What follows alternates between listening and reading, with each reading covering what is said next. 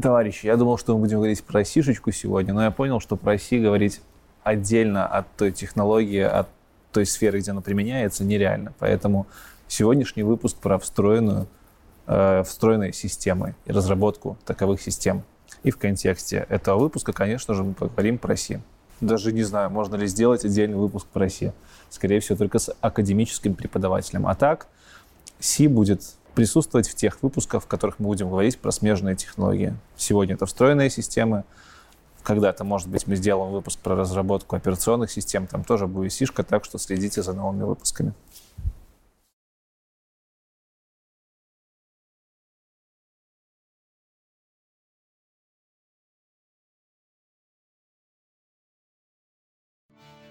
А сегодня у нас интервью по Си. В гостях у меня Виктор Демин. Вы, получается, как ювелиры такие. Вы следите... Куча-куча скобочек, и тебе нужно понимать, что это вообще такое. Особенность встраиваемых систем — это прежде всего особенность именно железной архитектуры микропроцессора. Как тебе поморгать светодиодиком просто так вот с наскоку обычно э, сделать не получится. Квартира, я считаю, это не иод. Вот, я микроволновка. Айтишечка надо.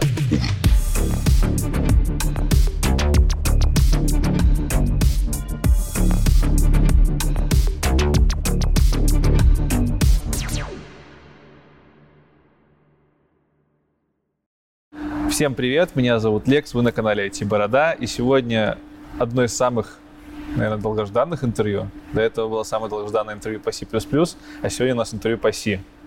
В гостях у меня Виктор Демин. Да, всем привет. Э, Витя работает в компании Инката. Э, я так полагаю, уже достаточно немало. Расскажи, уже. пожалуйста, чем ты тут занимаешься? Да, уже года три в целом, как я работаю в Инкате. Занимаюсь, ну, э, разные проекты, в основном это, то есть у нас есть разная специализация, есть люди, которые занимаются механикой, есть электроникой, но в целом мы собираем некое готовое изделие. Ну вот моя часть это электроника, а специализация это микроконтроллеры и разработка архитектуры программ, назовем ее так. Прежде чем разговаривать про все вот это вот, архитектуры, встроенные системы, расскажи вообще, где ты родился, как ты учился и как ты дошел до этого всего?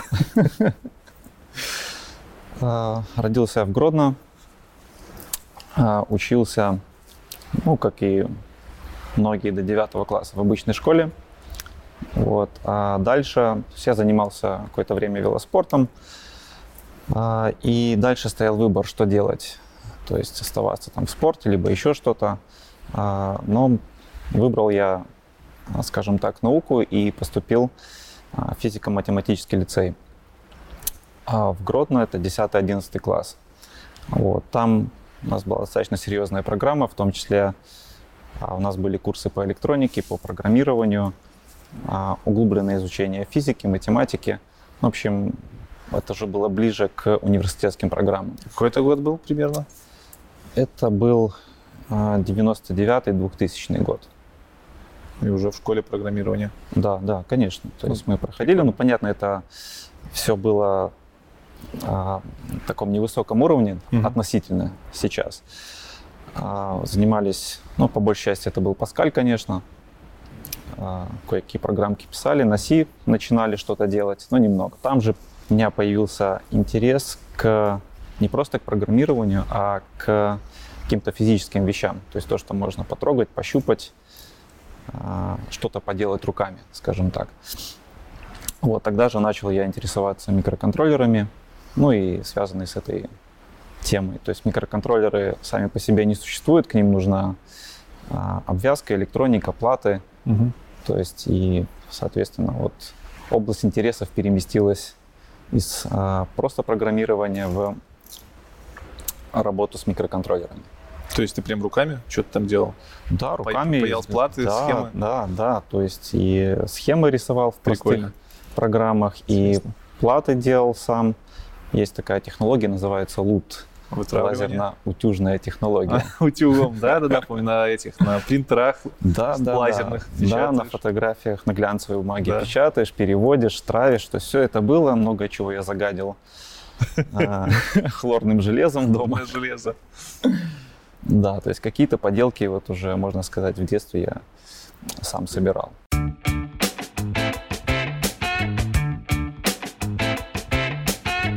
Ну что, товарищи, наступают новогодние распродажи всяческие, новогодние настроения, праздники, а значит время скидочек, распродаж и бесплатного чуда, бесплатных вкуснятинок. И об одной из таких вкуснятинок сейчас я вам быстренько расскажу. Весь декабрь онлайн-университет Skillbox проводит бесплатную конференцию «Профессия будущего», на которой вы сможете узнать о профессиях в трендовых сферах 2021 года, а именно о дизайне, о программировании, о разработке игр, о киноиндустрии и о маркетинге. Поговорим про выбор профессии в 2021 году и куда выгоднее попасть и где будет интереснее работать. Узнаем, как стать JavaScript либо Python разработчиком, как стать бизнес-аналитиком, либо даже дизайн интерьеров.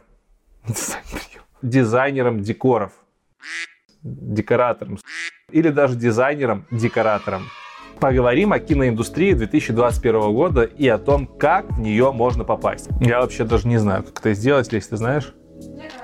Было бы интересно и нам тоже послушать. Вас ждут мастер-классы от спикеров Сбера, Яндекса, Mail.ru, Delivery Club, AliExpress, Microsoft и других компаний. Ну, конечно же, куда без подарков, макбуки, айфоны, наушники и еще другие подарки от партнеров тоже будут разыграны в рамках конференции. А конференция, на минуточку, бесплатная. То есть вы получаете навыки бесплатно. И кроме этого, самое главное, вы получаете информацию для того, чтобы сделать первый шаг в профессии, которая будет вам нравиться, которую вы будете любить и в которой вы будете хотеть развиваться в 2021 году. Так что, ребята, чтобы получить доступ ко всем онлайн-мастер-классам конференции «Профессия будущего», проходите по ссылке, которая есть в описании к этому ролику и регистрируйтесь. Участие полностью бесплатное, поэтому сделайте это прямо сейчас. Ну и, как обычно, да пребудет с вами дух образования.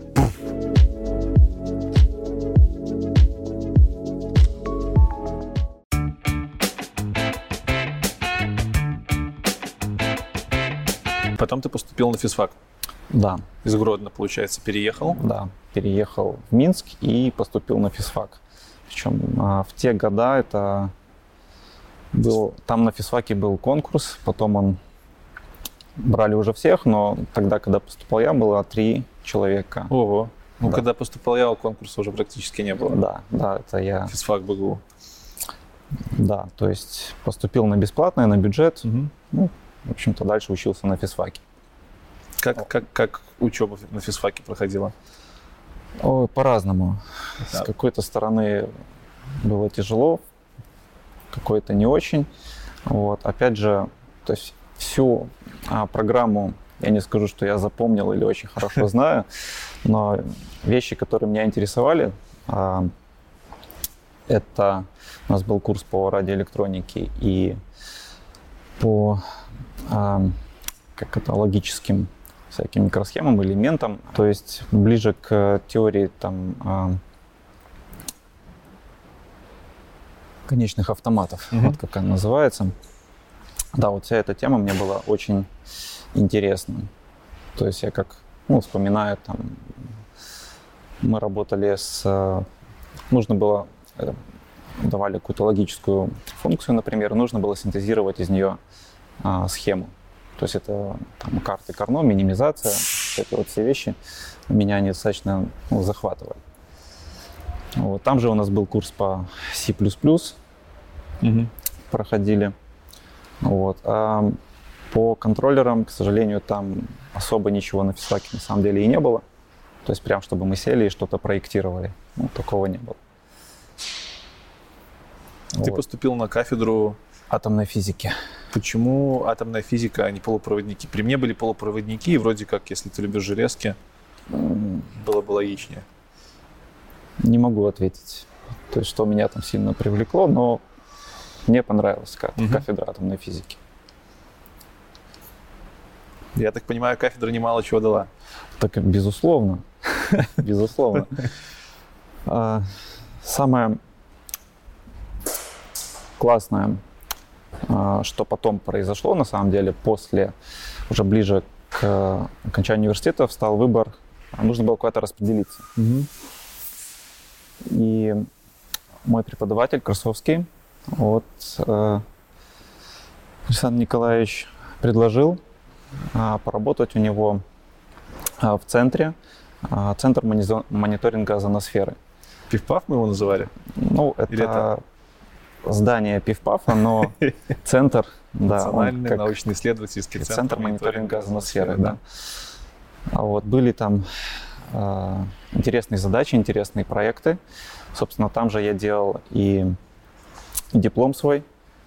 Э, и после этого, то есть он так сказал, ну, вскользь, но если что, ты, конечно, можешь поучаствовать. У нас тут программа есть э, отправить человека в экспедицию в Антарктиду. В Антарктиду. И может быть, может быть, ты как бы туда попадешь.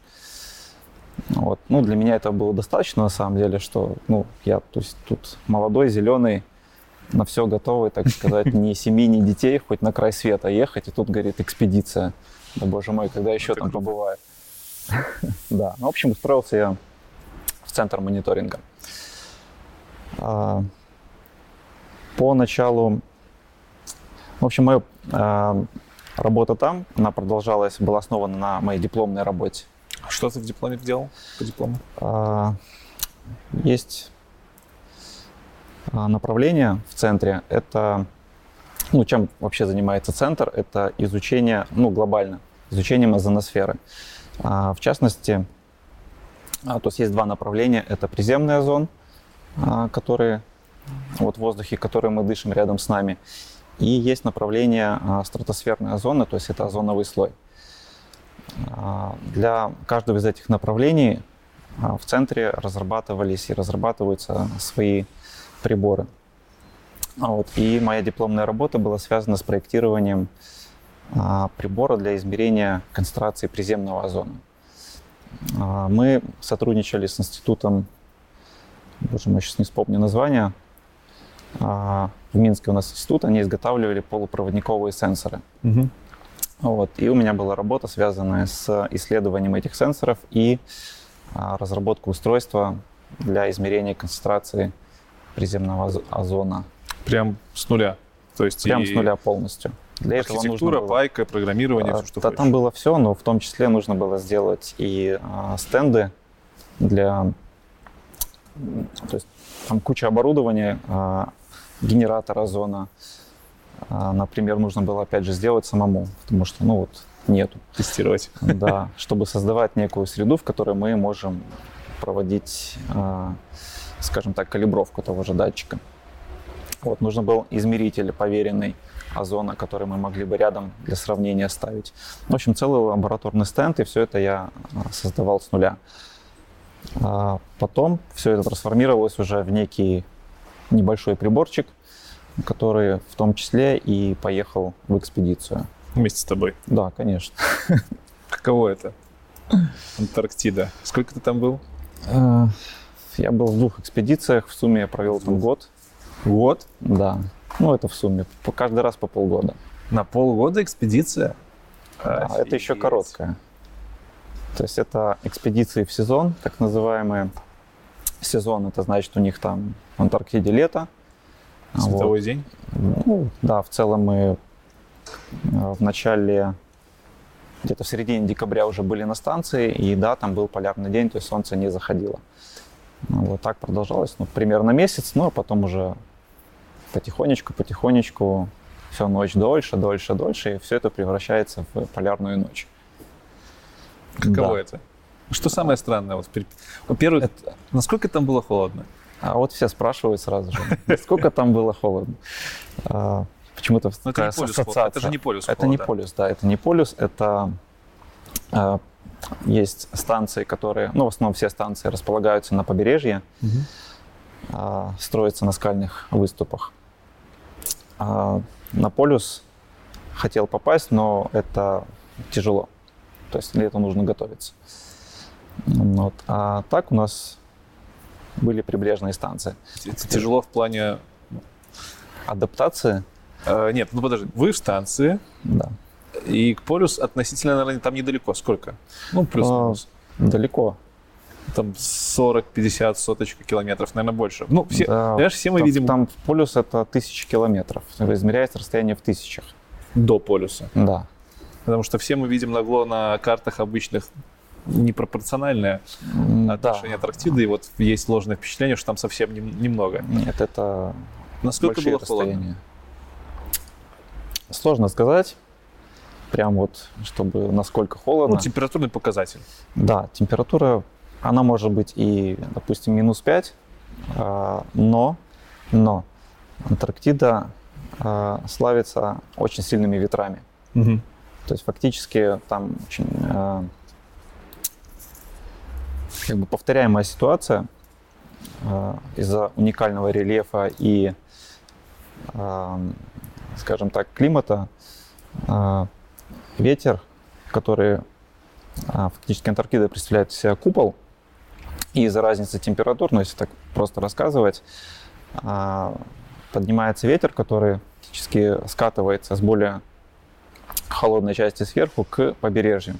Вот, не встречая на пути никаких препятствий, он разгоняется просто до сумасшедших скоростей. То есть ветер 30 метров в секунду, это было, ну, не то чтобы каждый день, но это нормально а 30 метров передвигаться уже ну, фактически очень тяжело угу. и, или невозможно. Плюс ветер поднимает очень мелкий снег, поземку так называемую. То есть это на расстоянии там, нескольких метров ты ну, от поверхности летит эта мелкая пыль снежная, и очень тяжело, то есть ориентироваться фактически уже невозможно. Вот, но а по ощущениям, когда очень сильный ветер и даже небольшой минус, это очень холодно. Поэтому... Чем вы там занимались? Изучение озоновой дыры? Э, да, в том числе. В том числе у нас было несколько приборов. Э, спектра радиометр, который я помогал тоже делать, то есть там тоже большой проект, э, несколько человек над ним работало. Он измерял фактически э, солнечный спектр. Угу. Вот, и по этому спектру можно было восстановить количество разных составляющих атмосферы, в том числе и озона. А, вот моя задача была его настроить, следить за ним, чтобы он, если какие-то сбои происходят, ремонтировать. Ну, вот такие вещи. Так, я хотел говорить про Сиду, мне хочется говорить да. про Антарктиду. Еще буквально 10 минуток. Э, как, как, ну вот, каково это? То есть ты приезжаешь, как ты туда приезжаешь? Как туда О, Да, это целое же приключение на самом деле. Это же не Миколай Миколай Николаевич Миколуха Маклай, который по льду на собаках. Нет не так. А, у нас была достаточно, по крайней мере, первая экспедиция, лайтовый режим. А, как мы туда добирались? Сначала самолетом до Кейптауна, угу. что само по себе тоже не близкий и достаточно очень долгий перелет, там суммарно часов 20, наверное, в воздухе. Ну, вот, ну, по ощущениям, конечно, это очень круто, когда здесь зима, ты прилетаешь фактически в лето. Угу.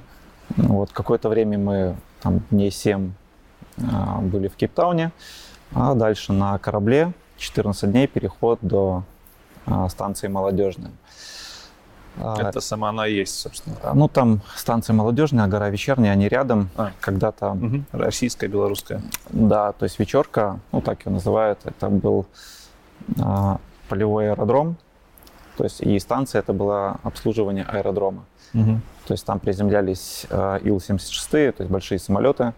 Вот, и станция была построена для фактически обслуживания ВПП. Ну, а самолеты, естественно, часто летают над полюсом, чтобы сократить? Или это Нет, военные? Они, не летают над полюсом. Нет, не летают? Нет, не летают самолеты над полюсом, только если на станции по доставке грузов. Ага. А обычные лайнеры не летают. Э, ну да, лайнеры не летают, окей. Да. Ракеты летают. Ракеты, да, ракеты, возможно, летают. Это я оступил. И хорошо, хорошо, 14 дней на корабле. 14 дней, да, из которых э, переход, э, есть там широты, 60-е их называют, ревущие угу. широты, где постоянные шторма. То есть в любое время года фактически там шторм. То есть, ну, конечно же, мы в него попали, и 3-4 дня а, было, по-моему, 7 баллов. Это прям... Вол- волнение, да. Это очень много, ну, достаточно много. И с непривычки, когда ты ни разу вообще не ходил на судах и вообще в море не был, то это очень непривычно, очень необычно. Это ну, страшно? Страшно, страшно. Вот какое-то время просто я лежал вот так вот там, на койке и вообще встать не мог, потому что ну, очень сильно мутит, очень сильно, и ничего не хочется, просто вот, вот лежать и не вставать. Вот. Но потом уже достаточно привычно. И, значит, вы доплываете до какого-то момента. Это... Да, мы доплываем, но не к самой станции, потому что подойти к ней а, очень трудно, несмотря на то, что судно это ледокол, угу. но у него есть ограничения по толщине льда, льда, который он может преодолеть. То есть там порядка метра, наверное, может быть двух. Он еще может врубиться. Особенность Антарктиды, ну, прибрежного района в том, что там есть припаянный лед. То есть это лед, который формируется зимой, угу. он очень толстый, а, и практически невозможно подойти к самому берегу. То есть судно подходит, ну вот сколько оно может в лед врубиться, то есть это может 50 километров, 60 километров, 100, ну, вот, подойти к станции. Вот. А дальше все происходит, вся доставка а, вертолетами. Угу. То есть вертолеты на подвеске тягают грузы, контейнеры, то есть доставляют людей на станцию. Никаких собак? Никаких собак, да. Хорошо. То есть все, все происходило на вертолетах. И прямо к станции вы подлетаете? Да, прям к Станция, это что, что такое? Это домик, два домика, там есть люди, нет там людей? Что, это, что оно себя представляет? А, Может, ну, я могу целая? рассказать про станцию «Молодежная». Давай. Э, это когда-то был это, это целый город. Там очень много а, строений. Там даже есть улицы, у них есть названия, номера домов.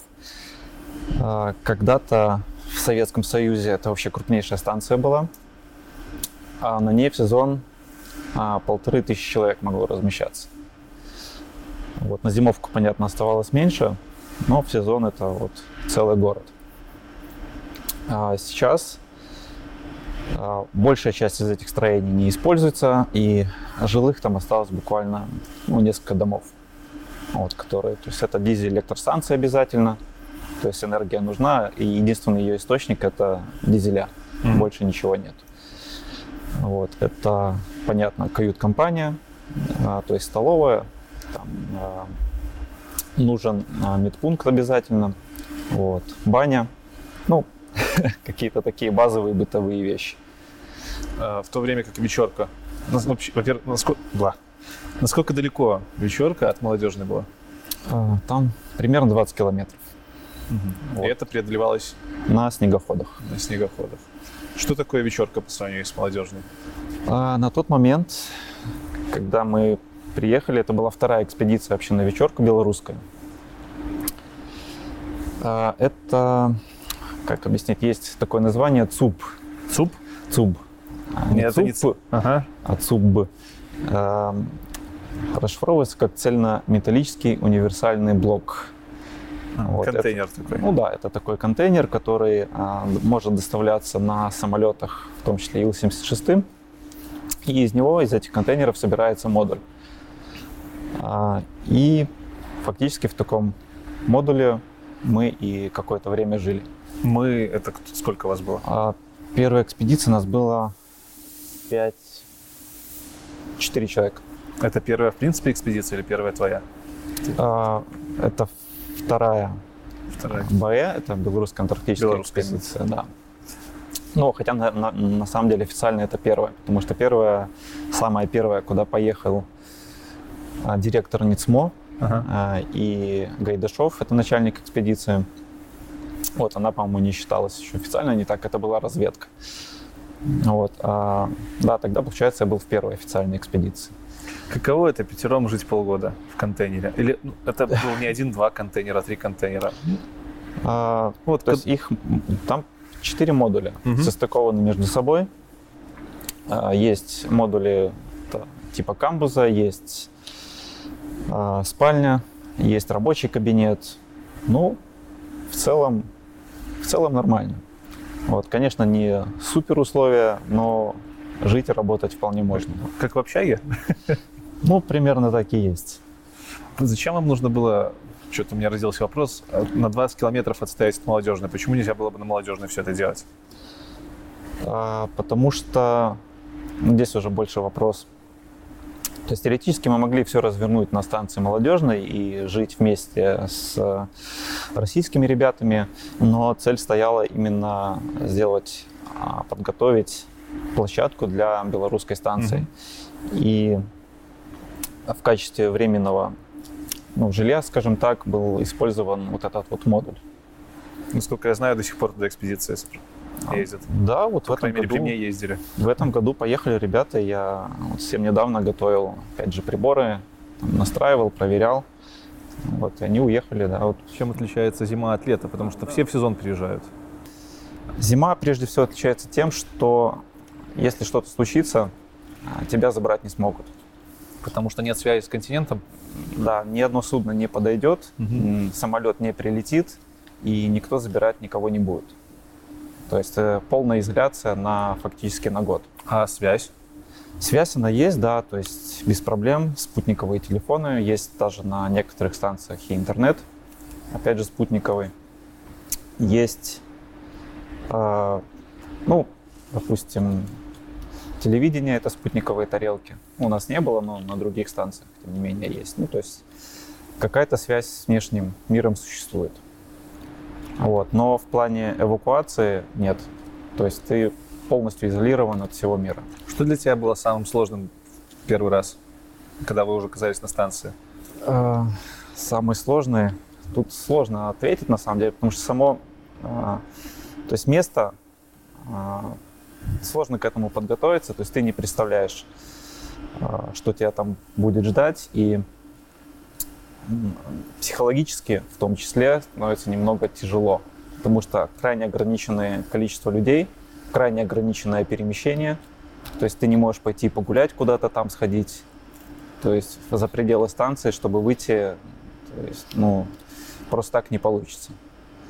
А, и, ну, это фактически изоляция. То есть ты не можешь пообщаться там с родными, близкими, когда тебе этого хочется. Угу. Вот. И ну, постоянное окружение и рутина. Вот. Как бы это психологически тяжело. Там есть какие-то физические опасности? Опасности, ну, э, самая большая при перемещении. Э, перемещаемся мы по льду. Э, у него есть свойство трескаться. Подожди, почему лед? Вы же на, вы на континентальной части. Да, ну как континентальная. То есть сама станция стоит, понятно, на а, скальных выступах, но они очень... То есть площадь их крайне ограничена. В основном mm-hmm. везде, если куда бы ты ни захотел поехать, это везде будет лед.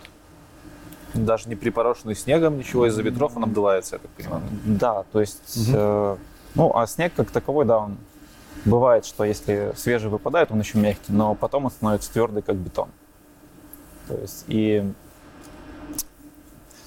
так в чем опасность? А, лед, он имеет свойство двигаться. То есть как вот айсберги образуются, это движение льда. То есть он постоянно нарастает и сползает к океану.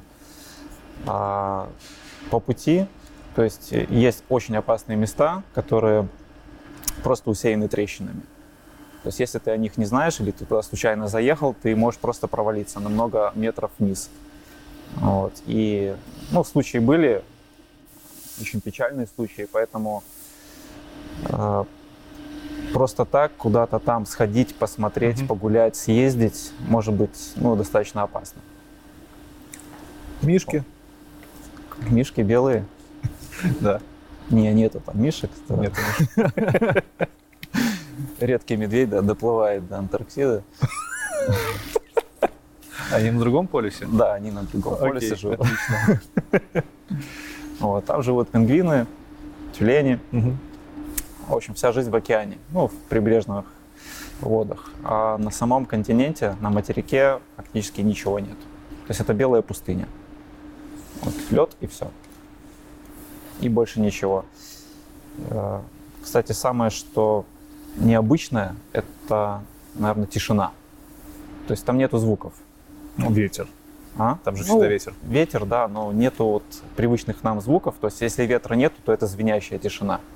То есть просто вот ничего, пустота. Вот, нету запахов, потому что, ну, нечему пахнуть. а, ну, такая вот стерильная атмосфера. И это все давит. И, безусловно.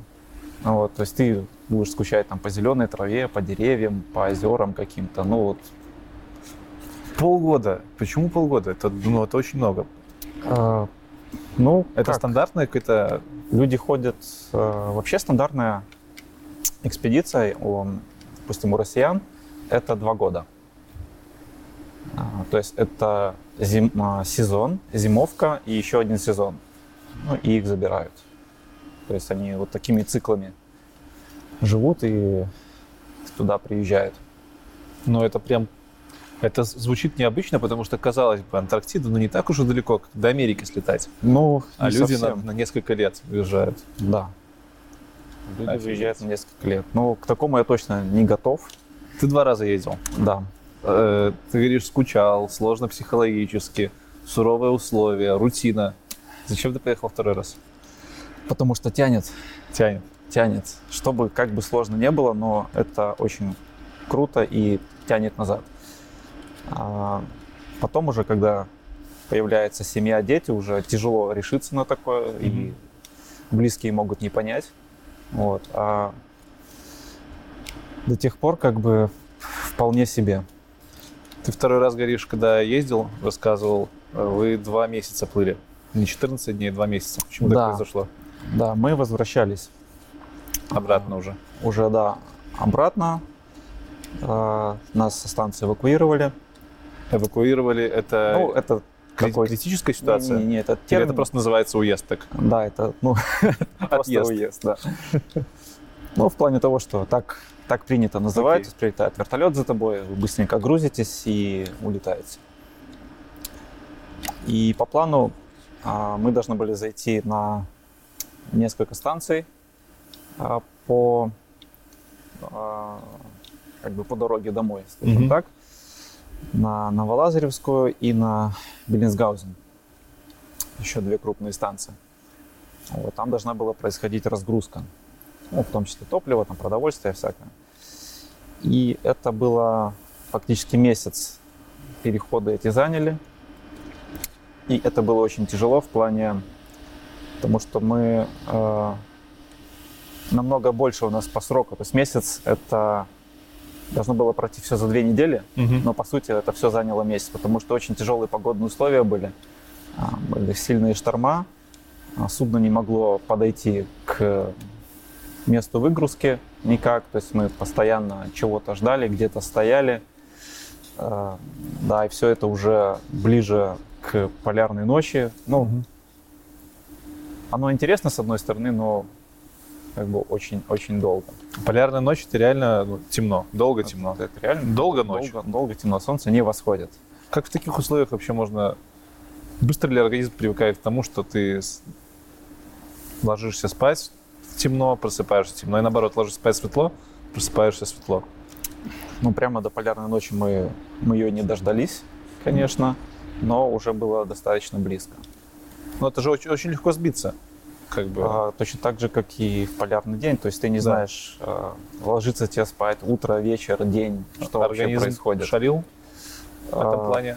Да, нужно какое-то время на адаптацию, Прикольно. потому что тяжело, как бы все время день. Слушай, ну очень интересный опыт, очень интересные времена. Да, необычно. Сколько очень ты необычно. проработал в итоге в науке, вот в э, НИИЦМО?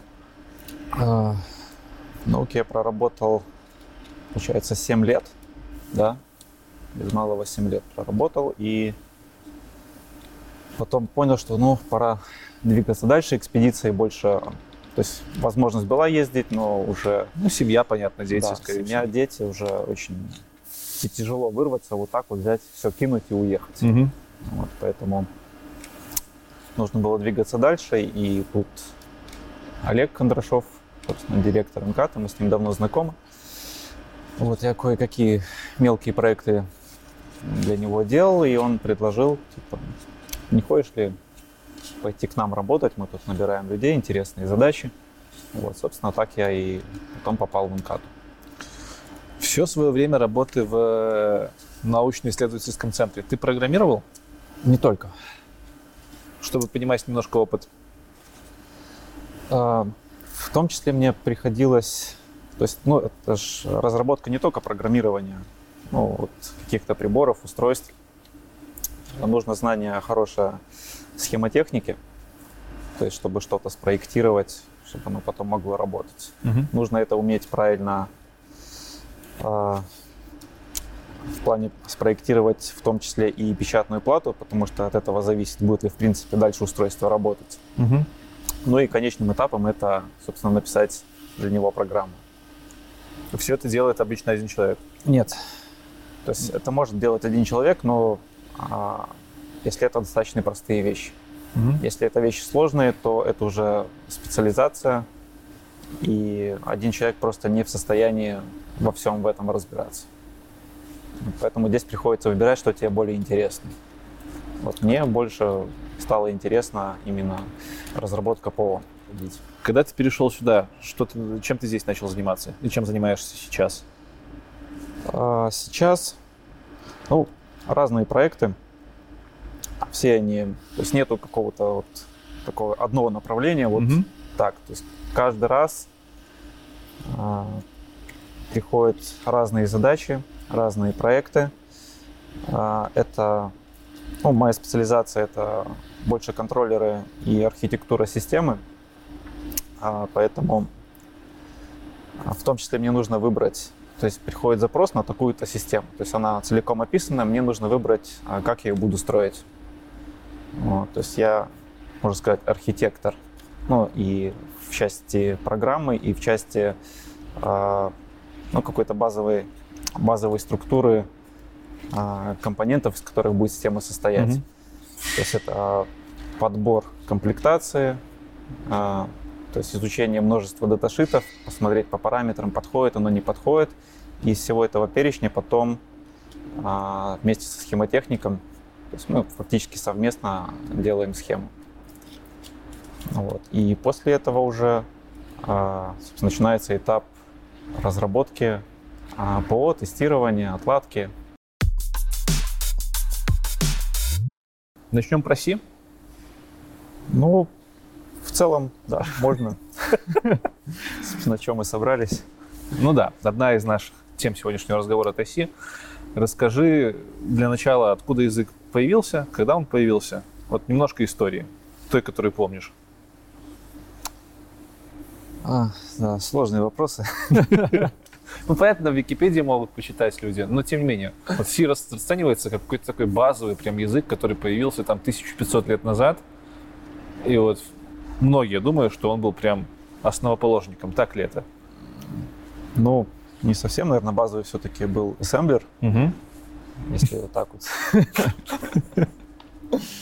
рассматривать. Но чем сложнее становились системы, тем сложнее стало писать код на ассемблере. Вот. И на смену ему фактически пришел C, как более подходящий. Ну, опять же, я все время буду говорить с точки зрения встраиваемых систем и Мгм. контроллеров, микропроцессоров. Низкий уровень. Да. Блин. Ну, относительно. Относительно, относительно того, чем занимаемся Да. мы. Я, допустим, на дотнете программирую. Там все совсем... Да, да, да. Да, то есть там очень много особенностей, я потом могу про них рассказать. А, ну, в общем, это был своеобразный, ну, скажем так, вынужденный переход от а, разработки по на ассемблере к более высокоуровневому подходу и использованию C. А C он наиболее подходящий для этих целей оказался. Какого рода задачи на Си покрываются в наше время?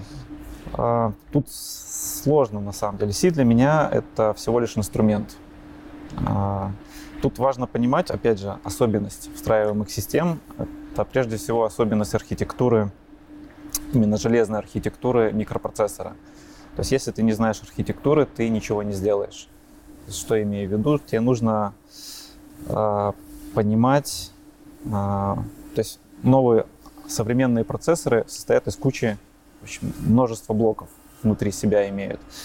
Это не только вычислительное ядро, а, но, допустим, а, есть встроенный в сам чип, встроенный отдельный контроллер, который управляет прерываниями, либо контроллер DMA, это Direct Memory Access. А, куча всевозможной периферии, то есть это таймеры, счетчики, там АЦП, куча интерфейсов возможных, это Ethernet, USB, CAN, там все что угодно. И нужно очень хорошо понимать, как это устроено и как это работает, хотя бы как тебе помогать по поморгать светодиодиком. Ну, это самые типа, вот такие базовые простые mm-hmm. задачи. И просто так вот с наскоку обычно э, сделать не получится. Потому что нужно как минимум понимать систему тактирования процессора, чтобы правильно настроить тактирование на порту, правильно настроить регистры порта, правильно нужный бит в нужном месте включить. То есть получается сишка, она у тебя идет просто как одна из, одна из прикладных частей знаний, которые да. ты используешь. Да, безусловно. Тогда давай все нафиг перекраивать. Мы будем говорить сегодня о встроенных системах в первую очередь и немножко затронем все. Перед тем, как понять вообще, как это все используется, мы подождем, пока выключится эта шейтан машина все-таки. Да, у нас компрессоры. Здесь должно поддерживаться давление. Это, да, это станция подкачки, без нее бы тут все упало. Она, кстати, часто запускается как-то. Неужели там такие утечки? Да, утечки есть, безусловно. Может, даже где-то есть и дырочки, кто знает. Прикольно. Смотри, чтобы все понимали, что такое встроенные системы, надо про них рассказать. Да. Чем это отличается от, ну, от обычных компов, потому что все знают, что такое комп, да. кто-то знает, что такое Arduino и Raspberry Pi, Отлично, и кто-то да. знает, что в современной чайнике подключаются к Wi-Fi. Что из этого всего есть такое? Встроенная система, вот эти embedded systems? Из названия а, следует, что это система, которая является частью чего-то а, более чего-то большего. То есть будь то механическая система, а, либо иная другая. То есть это некий независимый узел, блок, который как-то может взаимодействовать с основной ее частью. Ну вот PCI-карта в обычном стационарнике, это будет встроенная система? Ну, не совсем. Хотя с какой-то точки зрения, конечно, можно назвать угу. встроенной. А, но здесь э, говорю о вещах, которые, ну, тут надо, наверное, примеры приводить. Допустим, ну, самый простой, наверное, из автомобиля возьмем. Это все в автомобиле современных есть всевозможные блоки. Угу. Там блок там, управления климатом, двигателя, АБС и чего угодно. Каждый из этих блоков это по сути встраиваемая система, которая э, общается с другими там, по протоколу CAN и выполняет свою конкретную функцию. Вот. Наверное, для компьютера это тоже можно рассмотреть как встраиваемое, но, наверное, не совсем. То есть не в классическом не понимании? Не в классическом понимании, да. А, то есть у встраиваемой системы есть а, конкретный а, набор функционала, который она, за который она отвечает и который она делает. У нее есть свой процессор, на котором все это выполняется. И есть набор интерфейсов, которыми эта система взаимодействует с окружающим миром. Ну, либо с другой системой. Хорошо. Я пока не буду спрашивать про процессоры, про их типизацию и все, все такое. Хочется понять, где, кроме, например, машин, машины хороший пример, понятие того, где используется встроенная система. Э, микроволновка. Э, отчасти, отчасти, можно сказать, если только сильно навороченные микроволновки, которые имеют э, соединяться с ну, каким-то образом общаться с, допустим, по Wi-Fi. Там, а это обязательно критерий встроенной системы, умение общаться с другими членами вот этой вот сети? А, Микроволновка, что она сама по себе тоже, наверное, программируется, ну, скорее всего. Она ну, должна работать как-то. Да, там есть какая-то примитивная базовая логика, безусловно. И то не во всех микроволновках есть, которые чисто работают, э, скажем так, механически. То есть там таймеры, переключатели, все это механика. Ну, а если взять цифровую микроволновку? То есть, он... ну, это не совсем то, потому что процессора как такого у нее нету. То есть обязательно должен быть CPU? Э, в целом, да. Хорошо. Теперь к вопросу о CPU. Вот, ладно, там в компах есть AMD, есть Intel. Да. И как бы все. У вас же, наверное, там тысячи да, разных. тысячи вариантов всевозможных, и тут все зависит от задачи. Угу. Есть современные чипы, они называются SOC, System on Chip, которые представляют из себя а, в одном кристалле совмещенные, а, скажем так, разные чипы для разных назначений. То есть обычно это некий радиомодуль, угу. вот, который обслуживает свое ядро. Вот, допустим, все BLE-шные чипы, а, в том числе, которыми мы работаем, содержат вычислительное, это стандартное ядро, и отдельное ядро, которое работает чисто с радиоканалом. Вот, и это называется система на чипе. Вот, очень многие процессоры, в общем, имеют в своем составе дополнительные какие-то блоки, а, которые предназначены для вот, ну, конкретного функционала. Вот, обычно это связано с радио, какой-то радиочастью. Радиочасть. Для общения. Да, для общения с внешним миром. Это может быть Wi-Fi, это может быть BLE. Вот всем известные процессоры, ну, микроконтроллеры, назовем их так, ESP. Угу. Очень любят их, а, когда делают что-то наподобие умного дома. Угу. То есть это очень а, простая и дешевая плата, на которой которую можно интегрировать а, в единую сеть. Вот. И она имеет в своем составе в том числе и Wi-Fi модуль, а, и все это сделано на одном чипе. Ну, ты же как специалист, э, как э, дизайн-инженер, так у тебя написано в резюме, это, кстати, новая профессия, которая у нас на канале появляется, как архитектор решения. Ты же не можешь работать со всеми э, процессорами. Есть а. ли у вас какие-то специализации специалистов? Вот ты, ты там шаришь в какой-то определенной области? Или это на уровне, там, при, при, пришел к тебе заказ, ты посмотрел, что там нужно, пошел покопался в характеристиках там каких-нибудь новых процессоров, почитал, как они работают, и сказал, это здесь будет использоваться. Нет, так не работает. Потому что на изучение каждого нового процессора может уходить достаточно много времени, потому что у всех у них а, есть много особенностей. А, про которые неплохо бы знать перед тем, как ты ну, начнешь что-то на них а, реально боевое делать. У нас есть а, куча отладочных плат для, ну, скажем так, проверки каких-то наших идей выбора того решения, то есть той архитектуры того процессора, на которой мы можем строить наш функционал.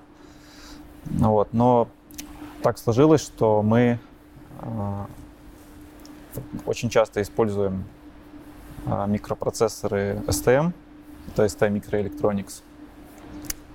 Вот, в силу ну, разных причин, но для нас они наиболее подходящие. Хотя аналогов существует, опять же, много, очень много, большое mm-hmm. количество.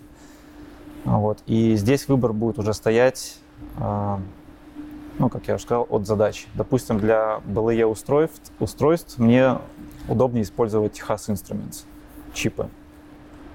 А, ну, опять же, там есть разные причины, почему. Вот, но не так проще. Вот, хотя решение TSTM тоже, как бы у них есть такие же аналогичные решения, я мог бы взять их процессор, но так уже сложилось, что вот Техас Instruments я знаю хорошо, mm-hmm. а вот конкретно этот STM я знаю не очень хорошо. Вот мы очень быстро, на самом деле, перешли к, ну, сейчас, к сложным вещам. Ну, я резко понял, что про нам разговаривать много особо не нужно. Ну, а, тут, опять же, даже не про Си, а про...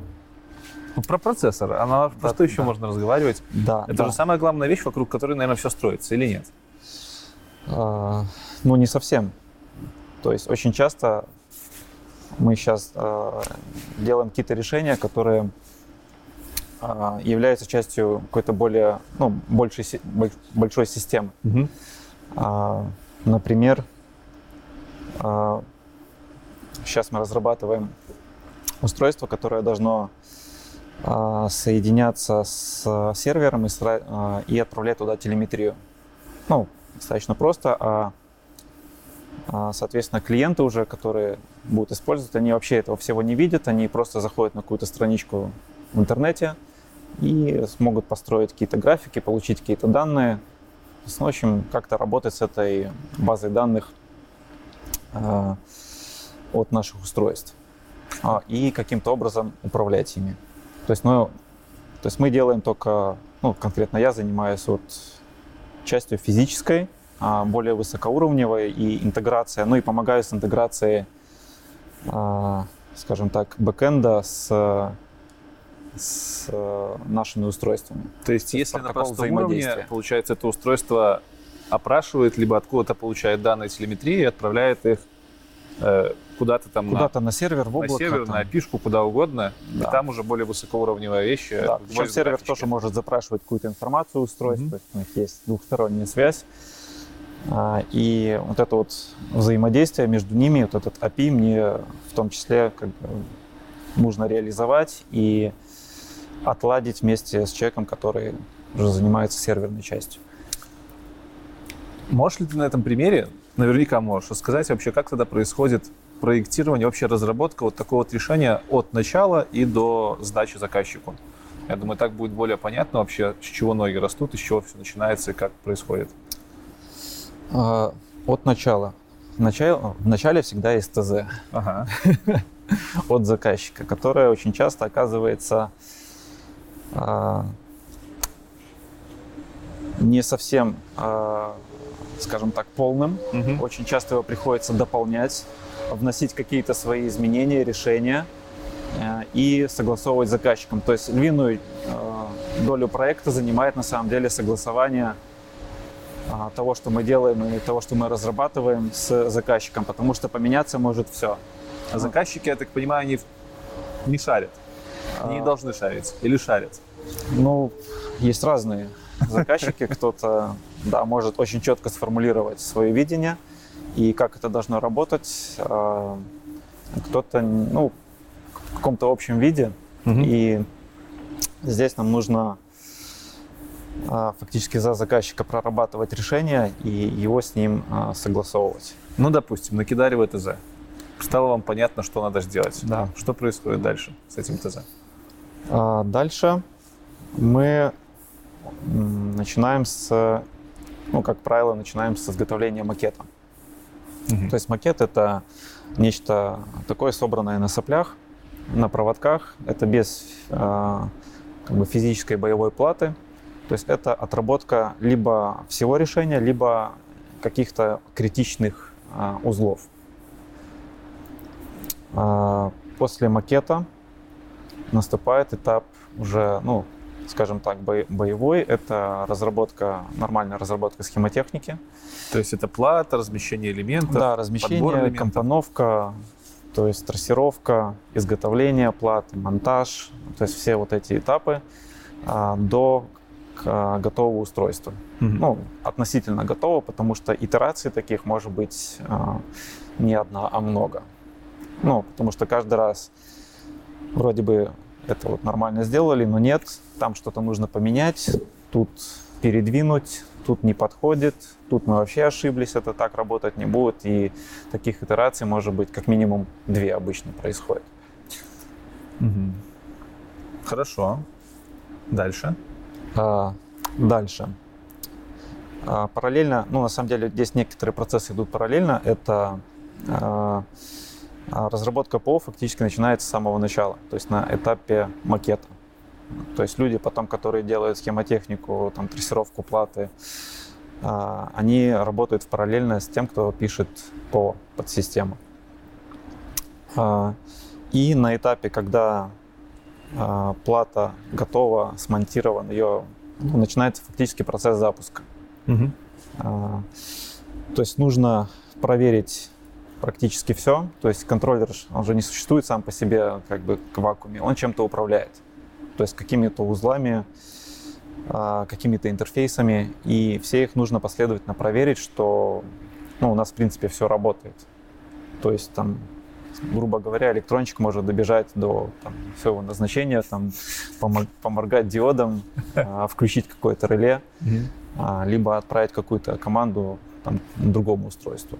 То все это нужно а, проверить а, независимо фактически друг от друга. То есть мы проверяем целостность платы. Вот, что она в принципе работоспособна. Вот, дальше начинается этап уже внедрения логики работы. А, вот здесь ну, фактически начинается самое интересное. То есть здесь нужно выбрать подход как ты будешь и на чем ты будешь строить программу. А что тут выбирать? Вот с- сразу тупой вопрос так. от дотнетчика и там джависта еще кого-то. А что тут выбирать? Взял ООП, я понимаю, в C нет ООП, но у нас как взял ООП и херачишь свою логику? Ну, не совсем так. Что тут? Написал 5 ифов, захерачил 25 мегабайт оперативной памяти, тебе это пофиг, у тебя целый комп под руками. Да, здесь так не работает. Угу. Здесь нельзя раскидываться. Ну, мы крайне ограничены в ресурсах.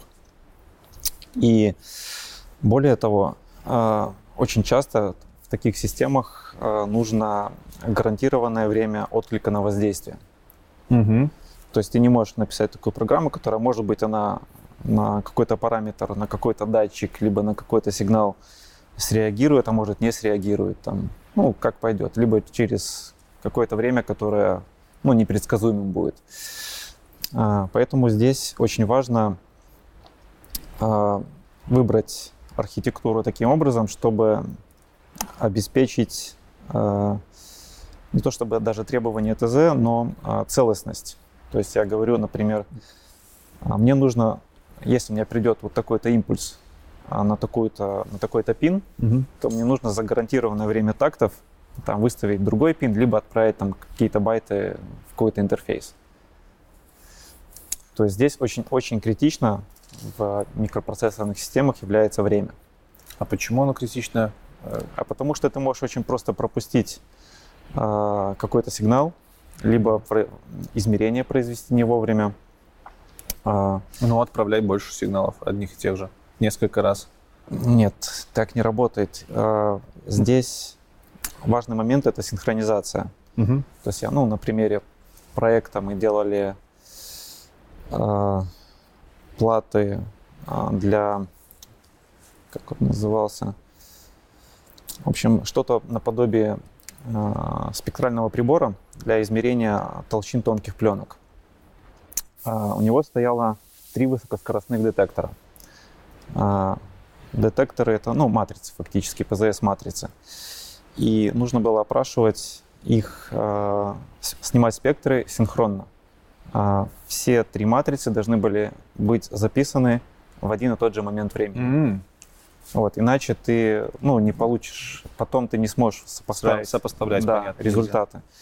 А, более того, а, синхронизация их может быть завязана на а, каком-то внешнем воздействии. Допустим, у нас это был энкодер. То есть там у них есть механизм, который вращался, мы получали с него импульсы, и на определенном импульсе мне нужно было сделать запуск измерения и синхронно захватить а, все данные со всех трех ПЗС-матриц. Асинхронно это значит там вплоть до такта? Да, вплоть до такта. Угу. То есть ты не можешь пропустить такт, иначе ну, у тебя не получится корректных данных. Вот. Очень быстро, то есть объем данных большой, тебе нужно успевать их а, принять по последовательному интерфейсу и разместить во внешнюю память, сложить, то есть сохранить. Если ты этого не успеваешь делать, то, соответственно, опять же, твоя система не работает. Mm. Вот. И таких э, надстроек, то есть может быть очень много.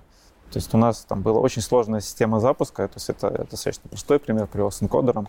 То есть там было все намного сложнее. И все это очень жестко связано во времени. То есть мы строили, ну, там такие вот большие временные диаграммы с множеством каналов и смотрели просто по диаграмме, что, когда и как происходит. Если ты это не сможешь вместе связать, то, ну, система не будет работать. И это конфигурируется на уровне архитектуры кодовой? В том числе. То есть очень многие вещи mm-hmm. на самом деле решаются аппаратно. Какие инструменты, допустим, того же языка C помогают это все решать? Ну, ты должен понимать, я высокоуровневый программист. Да, я понимаю. Для меня это совсем... Я, я не изучал C, у меня не было опыта, и много зрителей тоже не изучали. Что, что, что указатели используются? Там Безусловно. А... Как, как это делается? Как можно засинхронизировать что-то вплоть до такта? Объясни это простым языком. А, да, такие вещи. То есть либо, а, вот здесь уже опять же не C, если тебе нужно вплоть до тактов прям, либо нужна очень большая скорость, то нужно использовать э, ассемблер. Uh-huh. То есть ассемблерные вставки, которые тебе гарантируют э, количество тактов выполнения программы. Вот. А с точки зрения C, ну, сейчас это дальше переход. А, то есть я, я сейчас говорил на уровне железа и взаимодействия с внешним миром. Мгм. Но, а, а, допустим, вот у нас была жесткая синхронизация, но в том числе наше устройство должно в то же время уметь а, работать, допустим, через Ethernet а, с каким-то компьютером либо сервером. И работа с сервером не должна мешать а, всему вот этому вот нагромождению измерений там, или сохранения данных. То есть не должно друг на друга накладываться и прерываться. А вот эту задачу решает уже архитектура системы. То есть как ты ее строишь, а как ты распределяешь ресурсы между ну, разными задачами.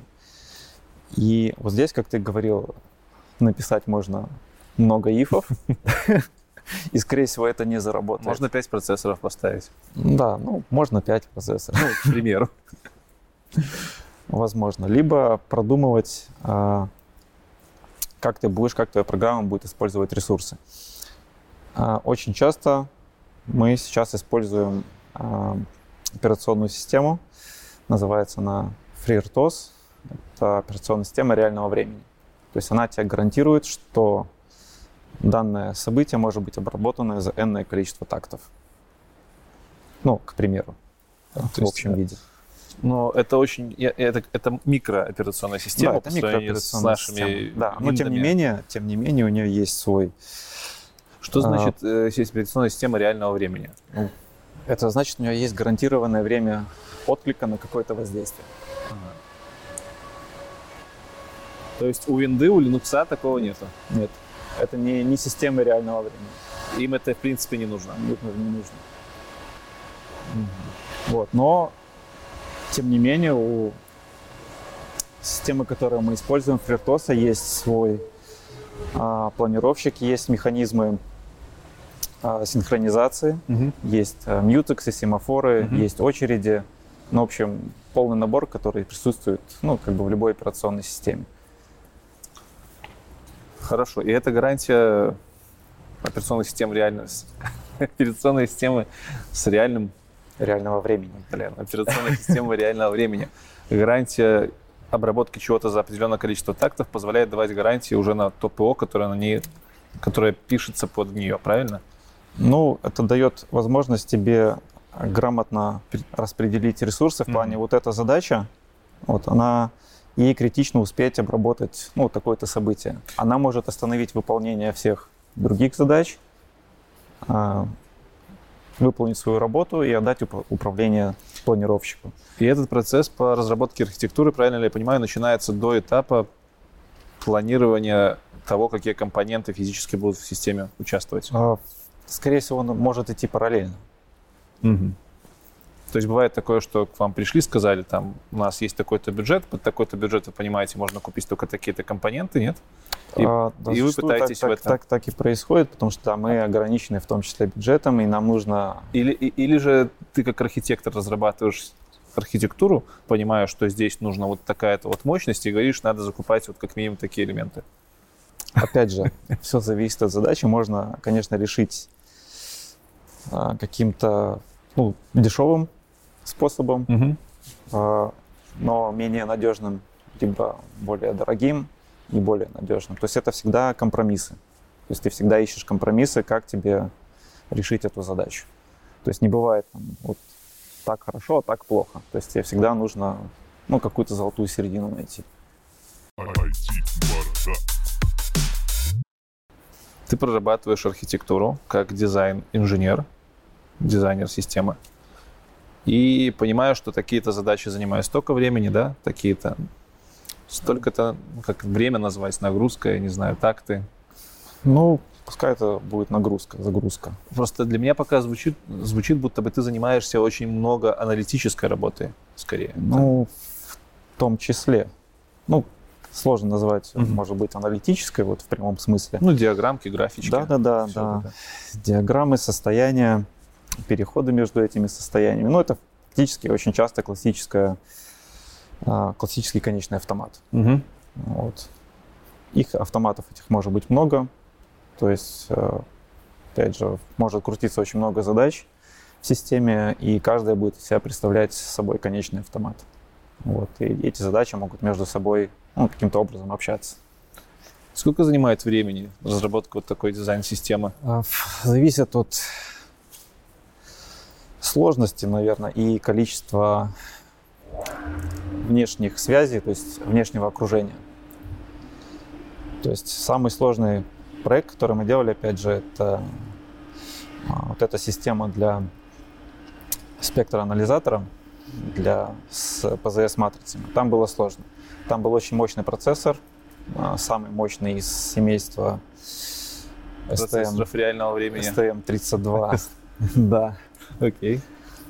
Вот. Самый и... мощный это сколько просто, чтобы понимать? Или там, ну там в герц уже все измеряется? Да, герц измеряется, то есть он работал на 200 мегагерц. Да, я понимаю, это не впечатляющие цифры для современных там компьютеров, но для микроконтроллеров, микропроцессоров это достаточно много. Ну 200 МГц это в 10 раз больше, чем тот комп, который у меня стоял в 13 лет. Да, вполне. Сейчас а, современные контроллеры уже обходят, уже давно обошли те компьютеры, которые были 10 там, лет назад. Окей. Вы используете этот процессор для какой задачи? Ты говоришь, самый сложный проект? Да, то есть там нужна была скорость. Угу. А, нужно было, опять же, все упиралось в а, скорость взаимодействия с скорость опроса, допустим, тех же матриц. То есть ты понимаешь, что на более низкой частоте ты просто не сможешь э, опрашивать. Ну, то есть ты просто не успеешь эти данные собрать. Соответственно, тебе нужно, Быстрее. чем выше тактовая mm-hmm. частота, тем больше скорость работы интерфейса. Вот, соответственно, ты выбираешь уже там просто ну, максимальную возможную. Вот, ну, в том числе одна из причин, почему мы берем, почему мы взяли фактически самый мощный. Потому что нам нужна была высокая тактовая частота. Вот, плюс количество э, внешней периферии. То есть э, очень часто тебе нужно выбрать а, чтобы в нем было тот же Ethernet присутствовал, потому mm-hmm. что далеко не во всех контроллерах они не, не все поддерживают Ethernet. А, допустим, дисплей, там поддержка внешней памяти, то есть ты можешь подключить внешнюю RAM, внешнюю флеш, и все это будет уже, ну, процессор будет иметь а, фактически прямой доступ к этой памяти. То есть не все из контроллеров а, поддерживают и имеют в своем составе такие интерфейсы. То есть, ну, очень часто выбор, опять же, зависит от, что ты возьмешь от задач конкретно. Процессор. Ну, все равно все вокруг процессора крутится. Да, безусловно. То есть, ну, это же ядро системы. А, я, я, тут, я, я тут спросил еще про архитектуру процессоров, много ли их разных бывает. Но мы используем сейчас... Насколько ты как специалист хорошо владеешь этими архитектурами? То есть хорошо ли ты понимаешь, как работает э, процессор в ноутбуке? Не микропроцессор. Нет, архитектура это архитектура ARM, ARM. То есть мы все контроллеры сейчас, что используем, не все имеют архитектуру ARM. То есть 32-разрядный процессор. Вот, с ядрами обычно это Cortex. А, Слышали, знаем. Да, есть, э, допустим, в мобильных телефонах тоже ARM-архитектура, но ядра у них немного другие. Это application собственно, ну, у них подразделяется название application процессор. То есть они ну, созданы для других задач. То есть мы используем а, немного более простые, скажем так, вещи. Когда микропроцессор уже не... Чем отличается микропроцессор от обычного процессора? А вот это сложный вопрос и очень часто... Ну, ну вот я услышал про процессоры реального времени. Ну. Все ли микропроцессоры являются процессорами реального времени? И если среди обычных процессоров, ну как обычных высокоуровневых, назовем, которые обслуживают обычные операционные системы типа Windows, Linux, если у них нету, э, нету вариантов процессоров в реальном времени. Правильно или неправильно? Но и почему так произошло? Не совсем так. Почему все процессоры не могут быть процессорами реального времени? Не могут быть, все зависит от системы. Угу. То есть процессор сам по себе это ну, всего лишь О, господи, железка. Это я сейчас где-то я наговорил херня. Операционная система реального времени. Да. Она устанавливается на микропроцессоры. Ну, она может запускаться где угодно, неважно. Ну, под что ее адаптируешь, там она может и работать. Мне сложновато словить это все, когда я с этим работал. Uh, окей, окей, окей, окей. Ну вот смотри, например, uh, характеристика ли это э, микропроцессов, то, что туда устанавливаются операционные системы реального времени? Не, не обязательно. обязательно. Абсолютно. Тогда в чем разница? Микропроцессор и не микропроцессор? Да, по сути, э, как таковой разницы все с трудом можно уловить, потому что по вычислительной мощности они могут быть даже соизмеримы. Ты же говорил, 200 МГц самый мощный вы использовали на то время, или это самый мощный из того класса, который вы использовали? Ну, из того класса. Если тебе нужно а, что-то более мощное, угу. ну, опять же, это все, если по а, усложнению идти, а, то можно брать систему, строить систему на базе, если тебе нужно, а, допустим, чтобы у тебя работал и Linux, и ну, твоя система была построена на Linux, но в том числе она должна а, работать с какими-то скоростными интерфейсами. А, тебе нужна работа, ну, опять же, с поддержкой реального времени. А, то сейчас делают чипы, а, в которых есть м, ядра, которые работают с под управлением Linux, там крутится твое приложение какое-то, угу. и отдельное ядро Cortex-M, которое работает, в том числе это может накатить туда FreeRTOS, и которая занимается управлением какой-то периферией. В реальном времени. Да, в реальном и времени. Уже они и они между собой уже как-то взаимодействуют и не мешают друг другу. Вот, например, так можно строить систему. Угу, хорошо. Это самый... Окей. Самый маленький проект, даже не самый маленький. Возьмем пример, пример Arduino. Насколько я знаю, там тоже э, стоят эти ARM-чипы, по-моему. Да, там есть разные. Есть AV, ну, 8-битные в основном, это все, что пришло из AVR. Вот э, если взять Arduino и посмотреть на, на то, чем ты занимаешься в реальной работе, насколько Arduino вот, является игрушкой, либо не игрушкой, либо это реально что-то... А, здесь... То есть на работе ты ездишь, может, на Макларене, а Arduino — это велосипед. Вот, сравнение, чтобы понимать объем. Arduino, тут надо понимать, для чего вообще создавалось Arduino, чтобы максимально упростить, а, скажем так, и уменьшить порог входа в микроконтроллеры, чтобы тебе не нужно было заморачиваться, как тут что работает, как тут что настроить, как тебе вообще настроить этот порт, сконфигурировать его. Ну, ты-то как минимум должен разбираться, что за, за что каждый порт отвечает. Ну, ну теоретически. Просто я, я пробовал Arduino, я бы не сказал, что там, типа... То есть Arduino все просто, вот, вот это подключаешь в библиотечку, здесь так вот ну, да, инициализировал, да, да, здесь вот написал, вот оно, вот оно так вот работает. То есть оно очень просто. А, очень просто написать мне какую-то простую, ну, тавтологию. Логику получилось. забить какую-то на да, ней просто. логику для И это логика простых... в реальном времени, кстати говоря. Не совсем. Нет, не совсем? Да. Ну, я помню, там цикл был. Оно да, да, да. Это называется суперцикл, опять же, ага. касаемо подходов к архитектуре, есть разные. Один из них это суперцикл. В этом суперцикле ты прогоняешь свою стейт-машину, ну, машину состояния. Ну, это может быть куча ифов. Так оно и, и было. Да. Так оно и было у меня. Вот. А, но это не гарантирует тебе а, гарантированно времени отклика системы. Вот. Оно не гарантирует, что если возникло какое-то событие, а, то есть как происходит?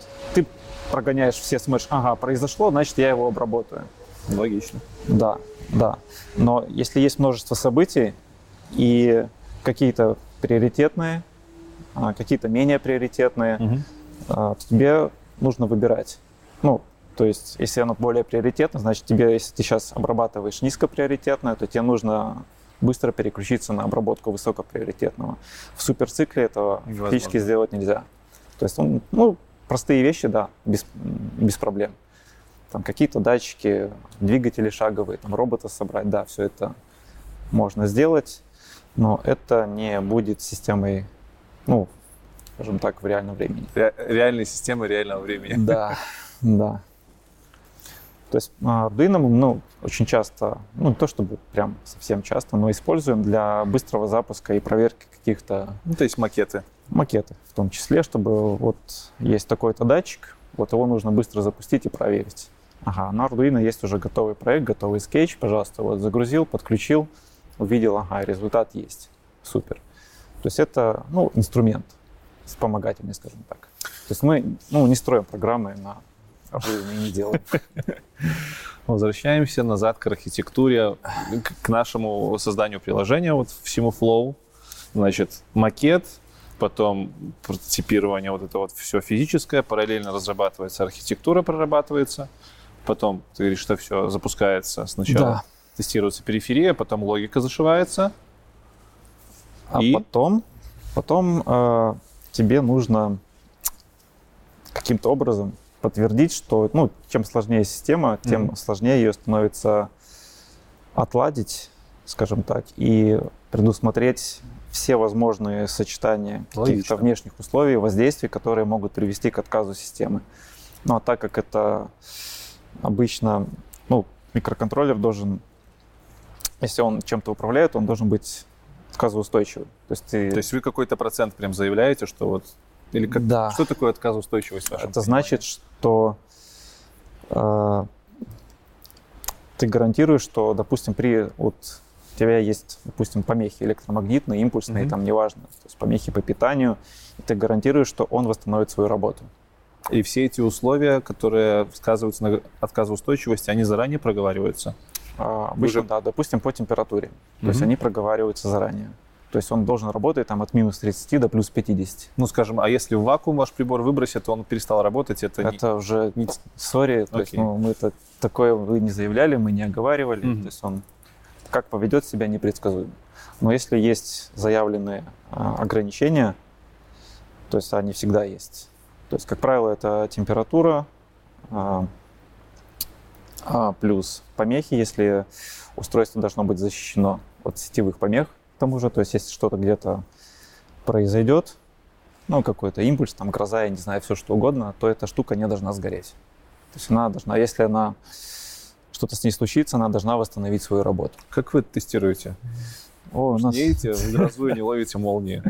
У нас есть там генератор определенный, который мы можем генерировать а, электромагнитные помехи. А, ну, один из видов помех – это статические разряды. Есть гораздо более серьезное оборудование, но не у нас, это уже в центрах сертификации, которые могут создавать в сети в том числе серьезные импульсные помехи. И то есть это самая высокая нагрузка на систему, ну, обычно, потому что она может выбивать все. То есть эта импульсная помеха, она может сломать программу.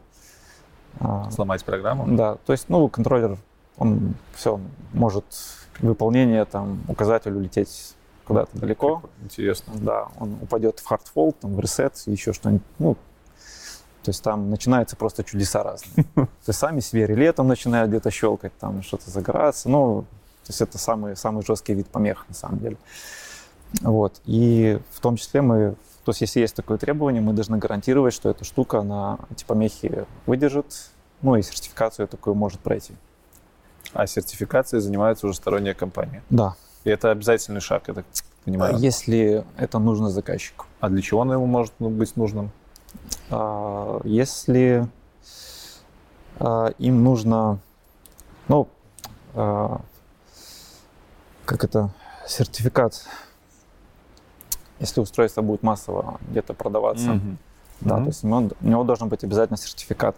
Но опять же в нем может быть, могут быть э, разные требования. То есть это бытового назначения, это промышленное оборудование. Ну, и то есть ты разные об требования. этом запариваешься еще на этапе архитектурного планирования. Ну, безусловно, тебе нужно все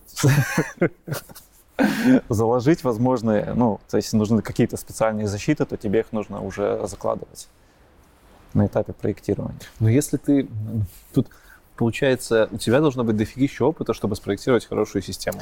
Ну, а если ты с чем-то не работал, там, если ты не знаешь, как себя ведет то какой-то из элементов в вакууме там уже, то навряд ли ты поймешь, как его ну, поэтому есть а, Правильно. разные люди, которые имеют а, свою специализацию. То угу. есть, а, как бы я могу в общем знать обо всем по чуть-чуть, ну, не касаемых вот вещей там каких-то программирования. А, если мне нужно чтобы человек, ну, там какие-то особые требования, то у нас есть люди, которые там хорошо шарят в определенном, у них своя специфика.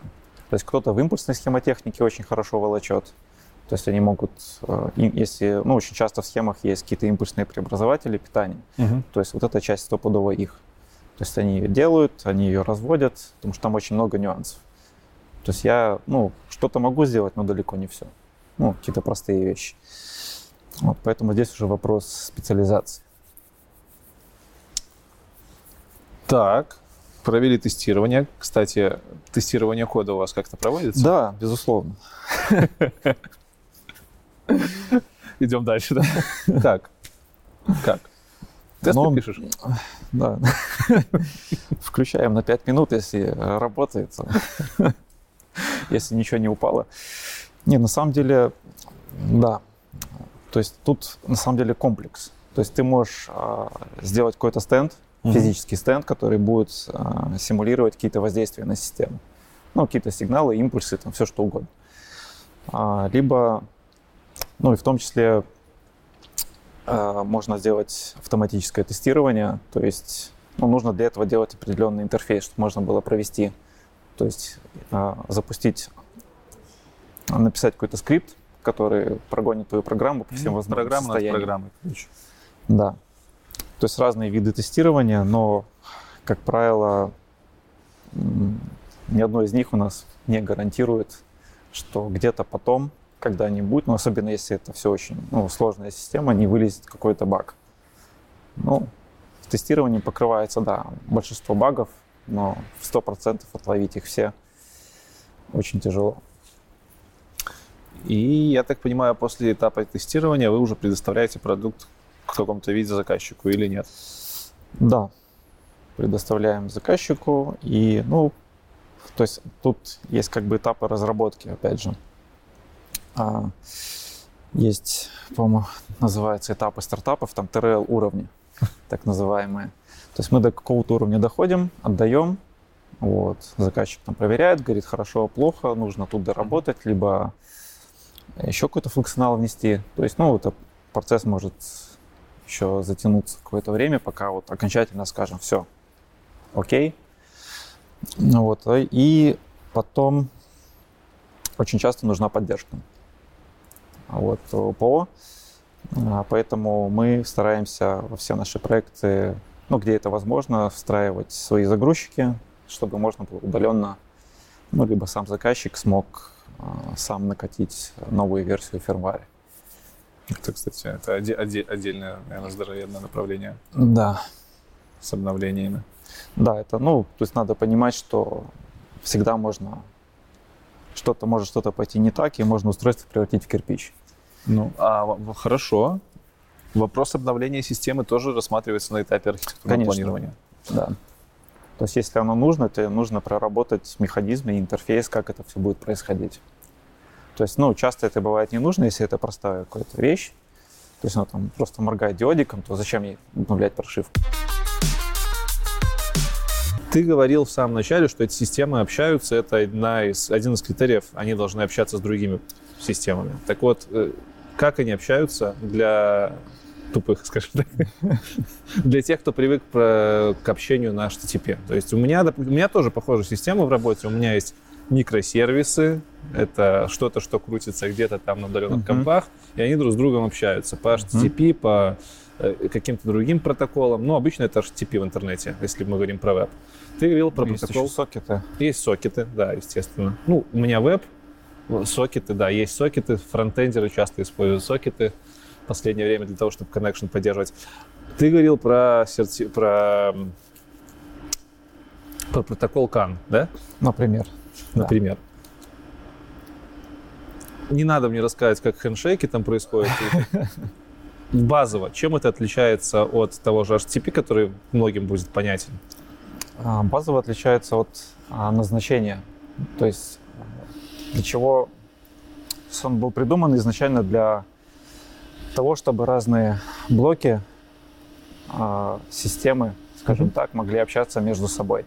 Причем а, было ограничение по а, длине передачи, то есть всегда есть ограничение по расстоянию, на котором могут общаться между собой. Физическое расстояние. Да, физическое расстояние, А- а, защищенность а, и ну, интерфейса самого от, а, скажем так, внешних каких-то помех, воздействий, а, плюс А подожди, а возможность. как это от протокола зависит, если в моем понимании протокол Ну, это я программ- про CAN, например. да. программная реализация, а уже расстояние это же Ну, это- физическое воплощение, можно и трансляторы ставить. В том числе. А, Но здесь есть, а, скорее, скорее это комплекс. Мгм. Вот, то есть, ну, в целом можно подходить, так сказать, да, то есть у тебя есть какая-то, если это физическая среда, Мгм. там есть какая-то э, div-пара, ну, допустим, тот же Ethernet взять, то есть это набор div-пар, то есть четыре пары, по которым дифференциальный сигнал просто, ну, каким-то образом выставляется, бегает там по линиям. А дальше вот все зависит от уже идет программная реализация. Ну, вот скорее так, программно-аппаратная. Потому что практически все протоколы имеют а, свое какое-то аппаратное ядро. Мгм. Вот тот же там Ethernet, CAN, то есть все у них есть самый низкий уровень, это уровень аппаратный. Это там, где вот а, при, э, распри- э, как этот водораздел-то? Оси. Ну, там, где э, физический уровень а, переходит уже в аппаратно-программный. То есть Я понял. Короче, чита- читайте модель вот этого вот оси, да, как там устроены все эти семь Да. уровней или сколько их. Ну, это да. Ну, TCP стек на самом деле ну, достаточно сложный, особенно для работы на микроконтроллерах. То есть он достаточно ресурс, ресурсоемкий. Да, у него есть много слоев. И на микропроцессорах, э, точнее, во встроенных системах, я так понимаю, эти слои пытаются Да, там сжать, ужать. пытаются, да, каким-то образом а, ограничить функциональность, а, как-то сделать все это легче, Мгм. потому что, ну, опять же, ресурсы ограничены, память ограничена, оперативка ограничена. Вот, далеко не все можно запустить так же, как это работает на компьютере. Ты говорил еще про Wi-Fi? Да, есть Wi-Fi, но это, Но- опять же, один и тот же стек на самом деле, Мгм. по сути. А, Но реализация тоже То есть Wi-Fi это реализация, через кото- которая может работать в том числе и по протоколу CAN. Ну, точнее, общение через Wi-Fi модуль может происходить по протоколу CAN, или это вообще некорректное? это, не- некорректное? м, некорректно. Это все, это разный интерфейс. Мгм.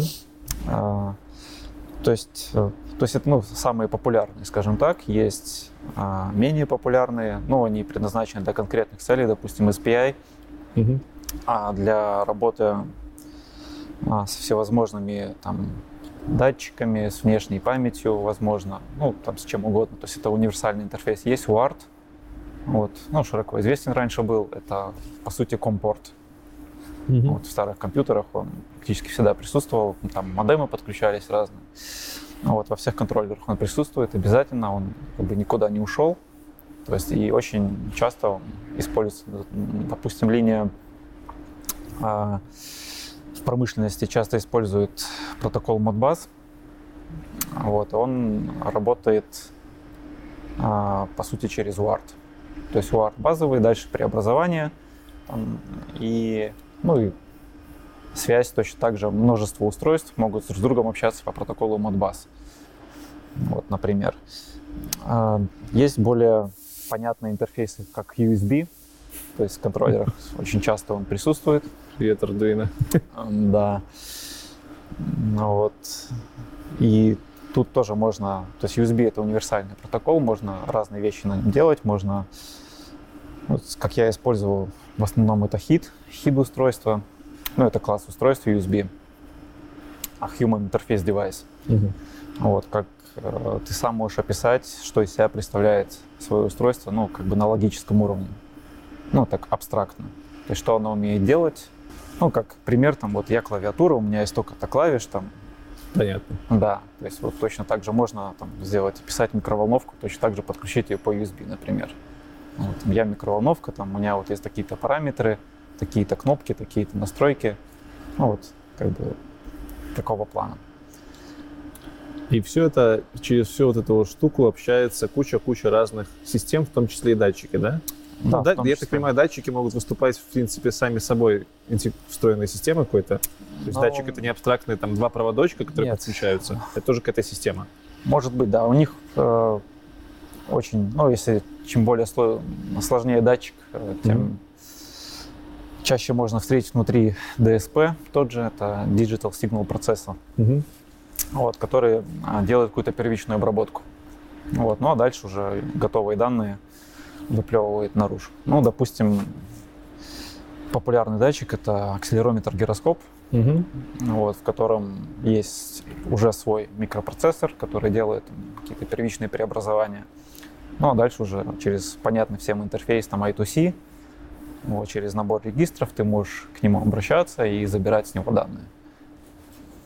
Какие самые популярные датчики приходится работе использовать? Ну, я просто сейчас прикинул, вот, э, работа программиста — это перекладывание данных между хранилищами и параллельно преобразование этих данных какой-то логикой. У вас получается то же самое, только на одном конце у вас не чистые данные, э, а данные с датчиков какие-то естественно ну, например, полученные. Да, это же не обязательно датчики могут быть. Ну да, в том числе и датчики. В том числе, да. Популярные, это тут сложно сказать. Популярные, то есть, опять же, все зависит от задач.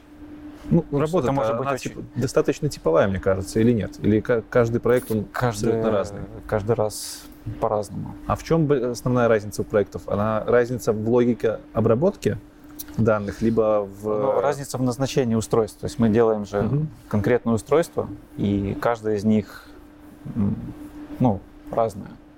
То есть каждый имеет в своем составе абсолютно разный набор а, компонент, опять же, те же разные датчики, как ты говоришь, могут, ну, То все зависит в, от рутину, задачи. в рутину сложно скатиться. Сложно. И э, ну, самое интересное, то, что больше всего мне нравится, это устройство, опять же, это не речь не про датчики, а, а про, скорее про взаимодействие с внешним миром. Это, ну вот, наверное, плавный переход Киоту. Ну, так получается. Много с чем работаешь, очень сложно сказать, блин, да, это вот вообще... эта штука очень классная. Я, я, я вообще так понял, что, ну, встроенные системы, и в принципе, вот все, что с C связано, встроенной системе, это здоровенный мир, который вот да. так вот за 40 минут, там, за час да, ты фиг, фиг расскажешь. Тут надо каждый... Ну, начало будет положено. Да, здесь скорее больше на примерах можно показать, что, ну, опять же, примерами не ограничивается, и область там, она огромна. Иод, Иод тоже да. часто мне в комментариях пишут, расскажи про Иод. Что это? Совокупность встроенных систем? Ну, не совсем, не совсем. То есть... Интернет система, вещей? Да, интернет вещей. То есть базовое, что должно быть, опять же, это можно по слоям рассмотреть, угу. это некий идентификатор устройства. То есть у тебя... Ну, компов это айпишники, да, например. Да, да. Какой-то некий MAC-адрес, который уникальный, который существует в системе. А, это самый базовый, ну, первый уровень. А второй уровень — это а, устройства, которые находятся, ну, скажем так, рядом с тобой в квартире, в доме. То есть это всевозможные датчики, устройства, те же там микроволновки, чайники, стиральные машины, конвекторы, все, что можешь сообщить, что кондиционеры, там все что угодно. Да. А вот каждый из них уже имеет свой уникальный адрес, каждому из них ты можешь каким-то образом общаться. А эти уникальные адреса, они стандартизированы? Это у всех, ну, это же не Mac у всех адрес. По сути, да, но опять же зависит от, а, что их объединяет вместе. Угу. Ну, то есть, допустим, есть э, сети ZigBee. Слышал. Да, это mesh-сеть, вот, которая объединяет, э, ну, взаимодействует с кучей разных устройств, и у нее нету как такового, ну, MAC-адреса. То есть есть шлюз, который угу. взаимодействует с внешним миром через TCP/IP, к которому дальше ты можешь обращаться к конкретному устройству. А что это за устройство, уже знает координатор сети Понятно. ZigBee. Да. Вот. И вот этот а, второй уровень а, устройств, которые ну, находятся рядом с тобой, то есть это такой, ну, с моей точки зрения, базовый иод, это локальный. Ну, вот в рамках квартиры, где ты можешь настроить, написать какие-то алгоритмы автоматизации. Угу. Ну, допустим, управление вентиляцией, там, отоплением. То есть базовые элементы, получается? Да, то есть ты их можешь связать, они уже, так сказать, связаны в одну сеть, угу. так или иначе, и ты можешь ими каким-то образом управлять. Вот. И дальше построить а, систему, которая будет ну, делать какую-то автоматизацию для тебя. То есть неважно, там, ну, все эти концепции умный дом на самом деле. То есть интернет вещей это всегда про автоматизацию ну, каких-то процессов получается? В целом, да, но опять же от уровня. То есть, ну, квартира, я считаю, это не иот. Э, ну, Квартира в вакууме отдельно от всего, да? Да, да, да. Почему? То есть, если ты выходишь на... Ну, ну хорошо, дом вместе с участком. Возможно, возможно, можно и так сказать. А, мне нравится больше уровень, и в моем понимании, иот — это нечто более глобальное, это как минимум, если мы говорим о районе, городе, угу. там, республике, то есть стране, да, то есть это те устройства, которые вот работают масштабно. Ну, приведу к примеру. А, допустим, у меня была идея а, сделать а, автоматический сбор показаний с всевозможных счетчиков. Ну, конкретно я хотел заняться счетчиками воды. Вот это будет не то чтобы чистый от, но очень на него похожий. То есть глобальная задача, очень много, там тысячи устройств, их нужно объединить в одну сеть. Вот. И, ну, по сути, Задача простая в том смысле, что у тебя есть только одна телеметрия, то есть показания, и все. То есть ты не управляешь ими, и ничего с ними не можешь никак на него воздействовать. Угу. Вот, но может, э, ну это такой простой пример.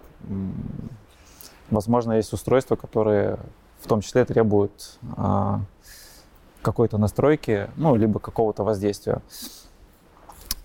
То есть, не знаю, здесь, допустим, система освещения в городе угу. ну, в целых там город, район, то есть ты можешь автоматически от уровня освещенности запрограммировать и знать состояние каждого фонаря, то есть, ну, либо там светофора, неважно Светофор. чего. Да. Из жизни пример. Да. да, и ты все это можешь объединить в одну сеть. Вот дальше собирать аналитику, статистику, что угодно. А с ну, теми же счетчиками производители еще не работают в том направлении, чтобы работают. оснащать свои счетчики да, платками? Они, они работают, но у нас в стране все очень, очень, очень медленно происходит. То есть такие проекты есть, как минимум один, он был запущен, по-моему, два года назад а, на базе протокола LoRaWAN, если слышал. LoRaWAN? Да. LP1 сети. Low Power Wide Area Network. Смысл в том, чтобы сделать а, максимально энергоэффективное устройство, те же какие-то датчики, счетчики, они должны работать от одной батарейки там лет 5 минимум, а то и 10 лет. И тебе нужно сделать так, чтобы а, вот этой энергии хватило на регулярную передачу сообщений. Прикольно. Да, то есть обычными способами эту задачу не решить. То есть, ну, то есть ты не можешь туда встроить Wi-Fi, там, либо Bluetooth, это... Ну, ты можешь сделать петелечку из проводника и EDS запустить. Как работают, например, эти карты, прокси-карты? Там же тоже как бы информация зашита, но в них нет элементов питания. И они по запросу отдают информацию. Да, но тебе нужно каким-то образом передать им энергию. Ну да. Вот, а здесь именно автоматический а, сбор данных, а, причем ты это все должно быть очень сильно энергоэффективно. И ты не можешь вешать в каждую квартиру по какому-то приемнику. То есть у тебя передача сообщения должна mm-hmm. идти на километры до базовых станций. Вот, и... и ты не можешь какой-то усилок каждую квартиру засунуть, потому что это там дорого и невозможно. Да, да ты не можешь mm-hmm. это сделать, поэтому придумали а, такой протокол. И а, ну, сначала сделали тип модуляции радиосигнала, называли его LoRa, это long range, расшифровывается. То есть у него очень большая проникающая способность. Угу. То есть он не помехи, там, бетон, здание. То есть, да, ослабляется, но по сравнению с другими протоколами, ну, способом кодирования сигнала, у него лучшая проникающая способность.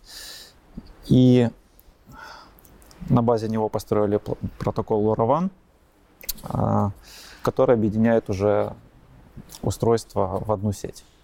Вот. Эта штука крайне энергоэффективна. То есть мы делали один такой проект, а, там система умных а, замков, вот, которые, ну там от четырех батареек они могут работать год. Вот, причем Ну, у него там в замке в том числе было и NFC, угу. а, там плюс клавиатура, плюс двигатель, который открывает, закрывает задвижку, и управление в том числе через а, радиоканал. А что случалось, когда батарейки садились? Замок открывался же? А тут как настроишь. Потому что это вопрос, который я где-то видел, читал, то ли уязвимость такая была. Вот эти, все замки электронные, типа когда отключается электричество, они должны, по идее, по технике безопасности открываться. Но тут замки больше относились к... Смотря где ты их используешь. Угу.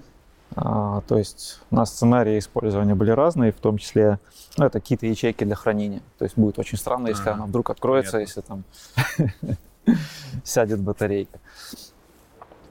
Да. Так вот, э, то есть это ну, новое направление, достаточно их два э, конкурента, скажем так, в плане физического, ну, построения сети есть NB-IOT, так называемый, если слышал, это передача данных построена на основе GSM-сетей, mm-hmm. сетей сотовой связи. То есть тебе не нужно строить свои, делать свои базовые станции, ставить свои там приемы-передатчики. То есть ты работаешь с провайдерами GSM. Это не, перегру... не перегрузит в конечном итоге? Нет. Эти самые соты? Нет, не перегрузит, потому что там совершенно другой. То есть им не, этим устройством не нужно передавать большой объем данных. Угу. То есть все посылки, они крайне ограничены, то есть речь идет там 50, 100 байт, 200. А отсылают они их очень редко. То есть это может быть там раз в сутки, раз в неделю, например. Вот, поэтому э, эти устройства не перегружают никак сеть. Вот. И да, в том числе сейчас мы делаем один проект на NBIOT.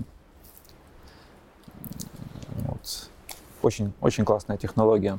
Ну, их две очень классных. LoRaWAN. Но в LoRaWAN сложность в том, что тебе нужны строить э, свою сеть. То есть свои шлюзы, свои гейтвеи.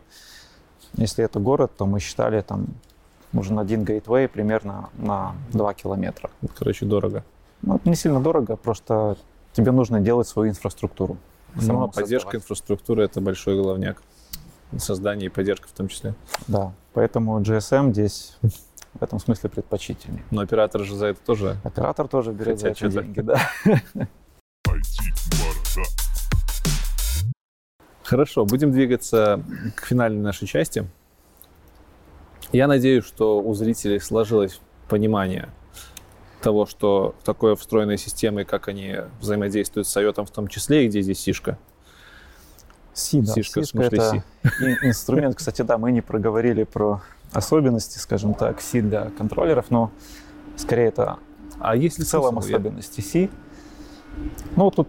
Э, Я к тому, как... что... Ну, ну, окей особенность, то есть есть какая-то особенность конкретно ну, разработки под микроконтроллеры?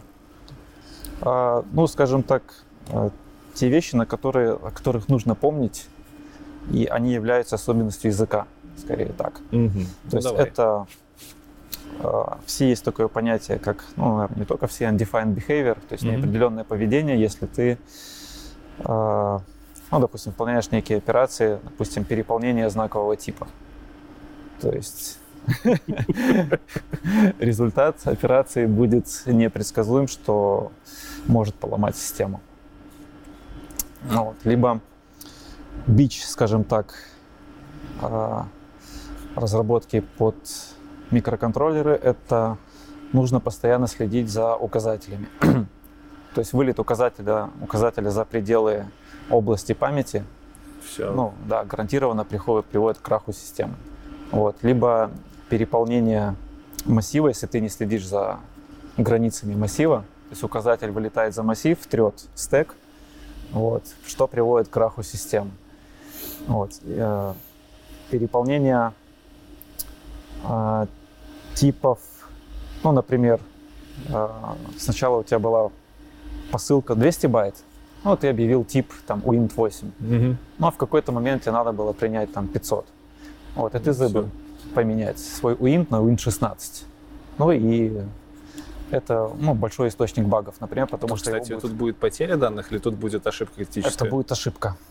Mm. То есть и потеря, и плюс... В любом случае ты их потеряешь, но очень часто это приведет э, к... Ну, можешь просто отрезать и работать непредсказуемому поведению.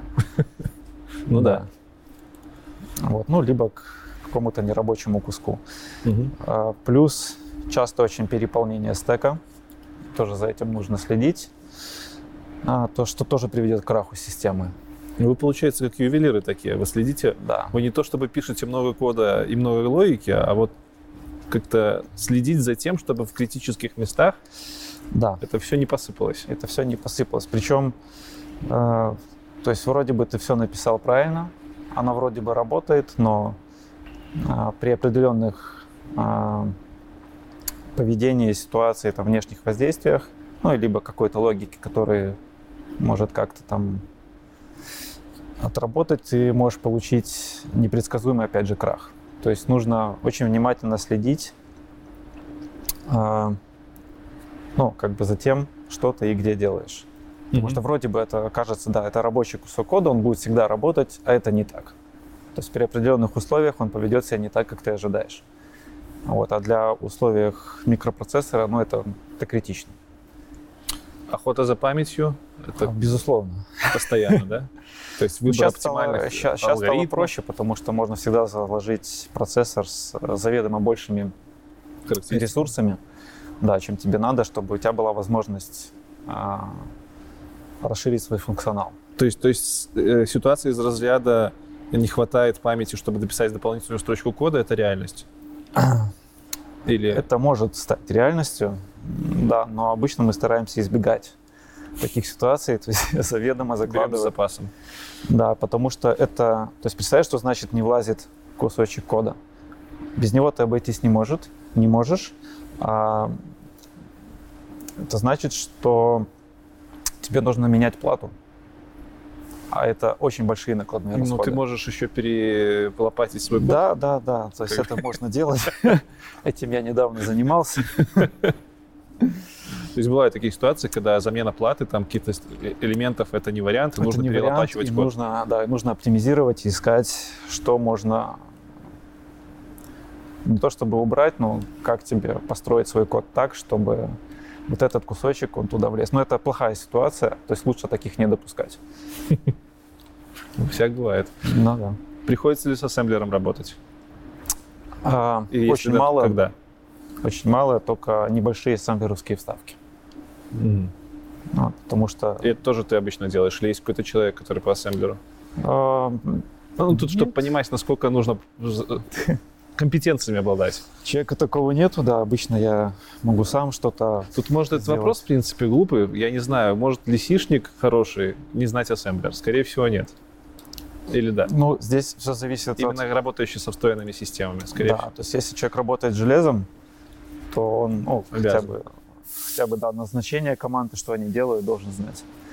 Но здесь не только это, здесь нужно знать, эм, ну, как я уже говорил, особенности того или иного микроконтроллера, потому что у каждого из них может быть свой набор команд, Да. инструкций, Понятно. да.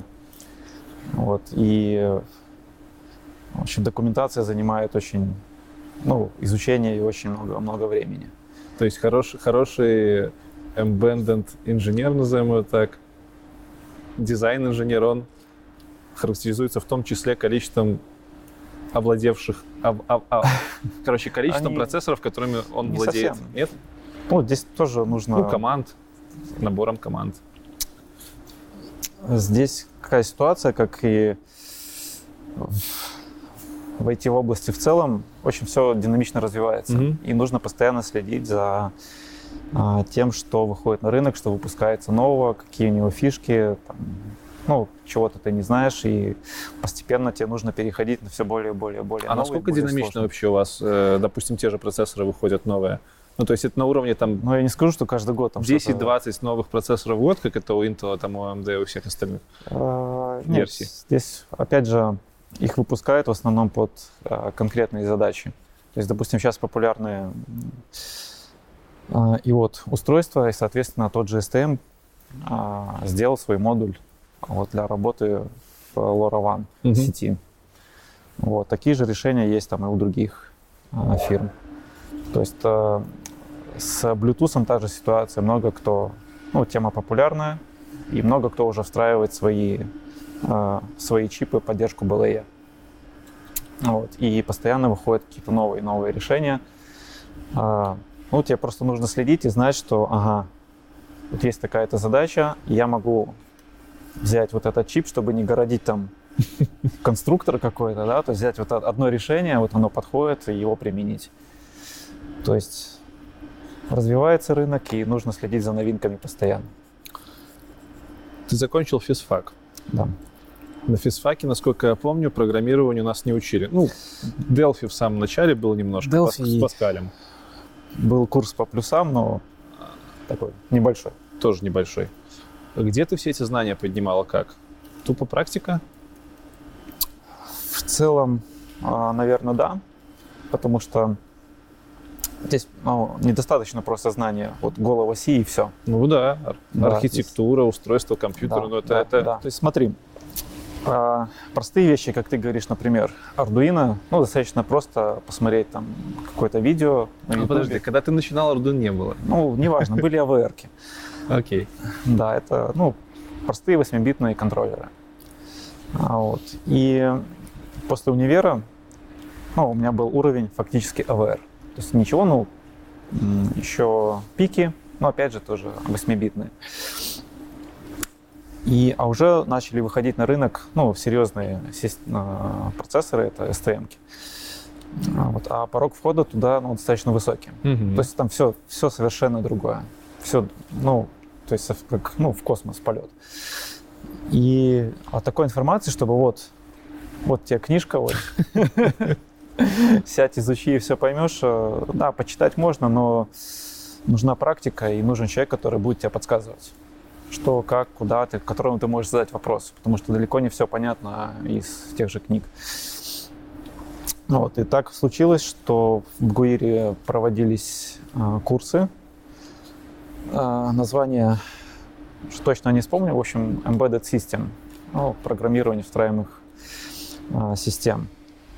Вот, у них э, они сделали этот курс на основе STM 32F4, то есть достаточно серьезный процессор, современный. А, и полный, ну, по порядку изучения от А до Я, от самого простого, то есть от архитектуры, там, от тактирования Прям системы, вот там, да. Это есть... курсы открытые были или в рамках обучения в Багуире? Это... Какого-то магистерского, может быть, нет? Это просто нет, ну, любой желающий мог записаться на Круто. Курсы. То есть они, видимо, это часть их программы обучения. Вот, и после этих курсов, да, я действительно... Ну, сложилось. Да, сложилось, втянулся, скажем так, в этот Сколько мир. курсы заняли? А, они шли, по-моему, три недели. Три или четыре недели. За четыре недели? Ну, тебе нужно понимать, что нужно какой-то базовый, иметь базовый опыт, чтобы, ну, и курсы это не дают, не дают гарантию, что ты выходишь, ты разработчик. Не, ну просто в БГУИРах люди учатся по пять лет, чтобы понять базу алгоритм, структуры данных, да. строение, а тут как бы за 4 недели. Ну, опять же, то есть это, строение это база, на основе которой ты можешь дальше ну, двигаться. Угу. Узнавать что-то новое, что-то пробовать, но ты уже понимаешь э, основы. Ты знаешь, основы, как это куда работает. копать, как что делать. Да. Хорошо. Если бы ты сейчас э, получил в распоряжение джуна, скажем так, ну, возможно, у тебя такие ситуации были. Что бы ты ему посоветовал подчитать? Во-первых, э, кто такой джун, начинающий разработчик во встроенных системах? Чем он должен уже обладать? Какими навыками, знаниями? Ну, понятно, C. Это как бы... Да, здесь без вариантов. То есть... Э... Что бы ты от него еще требовал? Вот. Ну, базовое знание схемотехники, чтобы человек мог, э, ну, взглянув на схему, по крайней мере, понять, какие-то узлы и примерно знать, как она должна работать. А, плюс а, пользование, уметь пользоваться базовыми инструментами, ну, то есть там мультиметр это самое простое, а, осциллограф, да, чуть посложнее, но тем не менее очень часто нужно а, проанализировать, понять, что у тебя не работает, а выяснить это можешь только физически подключившись mm-hmm. к линиям. Ну, то есть Осциллограф мы используем, ну, я в своей работе не очень часто, но логический анализатор часто. То есть это вещь, которая вешается на физической линии передачи данных. Логический анализатор это это, это прибор или это? Да, это прибор. А. Это прибор, который подключается к линиям, обычно к интерфейсам разным передачи данных. И ты можешь а, временные диаграммы построить и ну, декодировать эти диаграммы mm-hmm. и понять, в какой момент времени что у тебя происходит. То есть это один из видов отладки. вот, то есть, ну, какой-то базовый такой вот набор инструментов. Хорошо. Инструменты, э, сишечка мы сказали, схемотехника. Этого достаточно? В принципе, да, вполне. Какие задачи жунов ожидают обычно, начинающих? Не будем жены, начинающие разработчики строимой техники. Что они делают? А, что они делают? Ну, но вряд ли они сразу там архити... А, архитектуру не, не, не. прорабатывают. Я... И навряд ли они резисторы впаивают сюда. Или бывает такое? Бывает. Я сижу иногда появичу, нет, как бы. Окей. То есть это же интересная работа. Ну, ну особенно когда ты собираешь первый раз систему и ожидаешь, что она заработает, угу. То вот ты раз увлеченно сидишь, собираешь. Вот. Ну, на самом деле, задачи могут быть разные. Угу. Если с точки зрения программирования, то я могу, а, ну, если это большая система, а, я могу ее разбить на части и какую-то ну, часть отдать джуну на реализацию. А в чем джуны обычно плавают поначалу? Что, им, что, что, что не хватает для того, чтобы начать делать задачи самостоятельно и более высокого уровня? То есть какие области они еще подтягивают? Ну, обычно это... Это просто практика? Нет же, наверное? Ну, то есть, допустим, тот же флиртоз, его mm-hmm. нужно хорошо знать, чтобы, ну, тоже инструменты, им нужно хорошо уметь пользоваться. Mm-hmm. То есть нужно понимать, как что работает, концепция вообще, что ты вообще в принципе делаешь, чего ты ожидаешь. Mm-hmm. То есть и с этим могут возникнуть проблемы, потому что человек, ну, может там почитать какую-то водную и сказать, о, окей, я знаю, но на самом деле нет. А, а плюс а, очень часто, ну, человек, допустим, типа я знаю C, но а, как только речь заходит о каких-то указателях, особенно там указателях на функции, либо массивов указателей, то все становится сложнее. Да? То есть он может не понимать, ну, там есть сложные конструкции, там с кучей-кучей-кучей скобочек, и тебе нужно понимать, что это вообще такое, ну, зачем это написали. То есть углубленное знание инструментов программных типа операционной системы, углубленное понимание языка программирования. Да, ну и плюс более-менее э, знание архитектуры. Где это все можно почерпнуть, если нет человека, который тебя курирует? Может, есть какие-то популярные сайты, ну, книги ты говоришь, что... Книги, ну, допустим, моя любимая, ну, как бы у меня до сих пор на полке стоит, это Daytel, как программировать на C. Ну, да, хорошая книжка.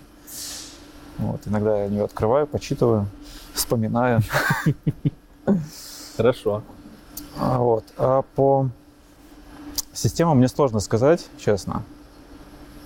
А, то есть я обычно а, какую-то новую информацию, это либо а, официальная документация на тот же FreeRTOS, то есть у них есть очень, ну, достаточно хорошие книжки с примерами, и, ну, то есть должно уровня хватать, разобраться вообще, ну, как это работает. Вот. Если это процессоры, то, ну, контроллеры, то это документация на сам процессор. Но очень много производитель дает примеров. Угу. То есть я не скажу, что это прям курсы-курсы, но у него очень много примеров, чтобы понять, что они делают и как это работает. Да. То есть а прям так вот, чтобы самоучитель, то не, я такого не знаю. Может, есть какой-то портал новостной, где все какие-то основные новости мира встроенной техники, встроенных систем можно мониторить? А, ну, обычно мы подписаны на новости производителей. Угу. То есть они анонсируют какие-то новинки. Тогда перечисли самых больших крупных. TSTM, Техас Instruments, Microchip. Ну, такие. А, есть Нордики, а, Nordic Semiconductor. Угу. Вот. А, есть, а, допустим, сайт Compel. Это поставщик электронных компонентов, и очень часто они делают э, какие-то обзоры на новинки, э, то есть в том числе и на контроллеры. То есть там ну, тоже можно много чего нового узнать. В конце у меня есть несколько вопросов, коротких, ты, которых ты не видел. Давай.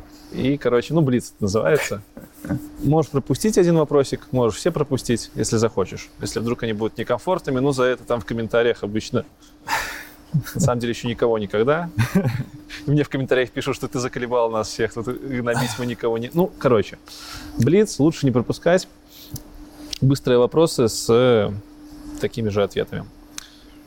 Ну, с первого вопроса сразу пойдем с самого хардового. Какая заработная плата у хорошего дизайн-инженера?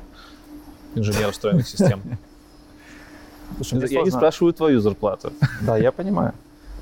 На что рассчитывать? То есть мы знаем примерно по палате в обычной айтишке, там, джун, сеньор, мидл.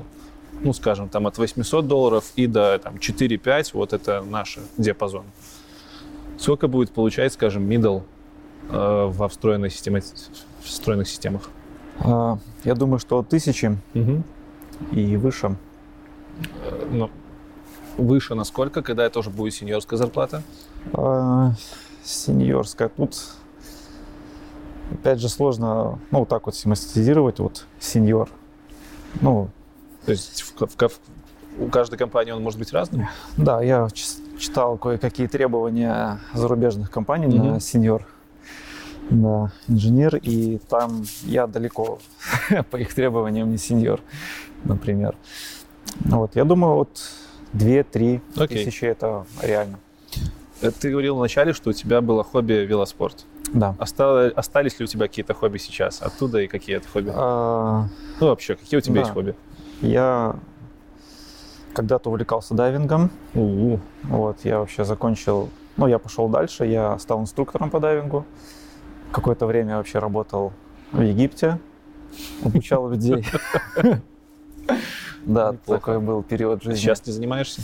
Сейчас только а, если мы куда-то едем, там в Турцию, в Египет, еще куда, то есть возможность понырять, то я с удовольствием. Книжки читаешь? Ну Непрофессиональные? Да. Э, как, какие у тебя самые любимые, давай, три художественных книги? Давай. А, Сапковский. Ведьмак это мое все. То, что у меня на полке стоит. Да. Ты, короче, по фантастике, да? Ну, и фэнтези. Фэнтези, фантастика. Мне... Давай, да, все, а, все что хочешь. Я да, сейчас я вспомню автора «Огнем и мечом» кто написал? Не читал? Нет. Это, скажем так, история а, история. Это история, да. Нет. Ну, это Нет. польский автор, история там Речь Посполитой. Прикольно. Да, есть Посмотрим. фильм одноименный. Ну, вообще, это польский фильм изначально «Огнем и мечем». Ну, вот, очень, очень классная книга, моя любимая. А, Азимова нравится, Лукьяненко когда-то. А что из Азимова? А... Можешь выделить что-нибудь, основания какие-нибудь? Ну, все говорят основания. Ну, пускай будет. Пускай будет. Лукьяненко. Как думаешь, не списался он? А, слушай, ну, на самом деле, давно его когда-то очень нравилось, но mm-hmm. давно не открывал. Еще до сих пор иногда пересчитываю, мне нравится Виктор Суворов. Вот, мне нравится его стиль. Не читал? Нет. Нет? Нет.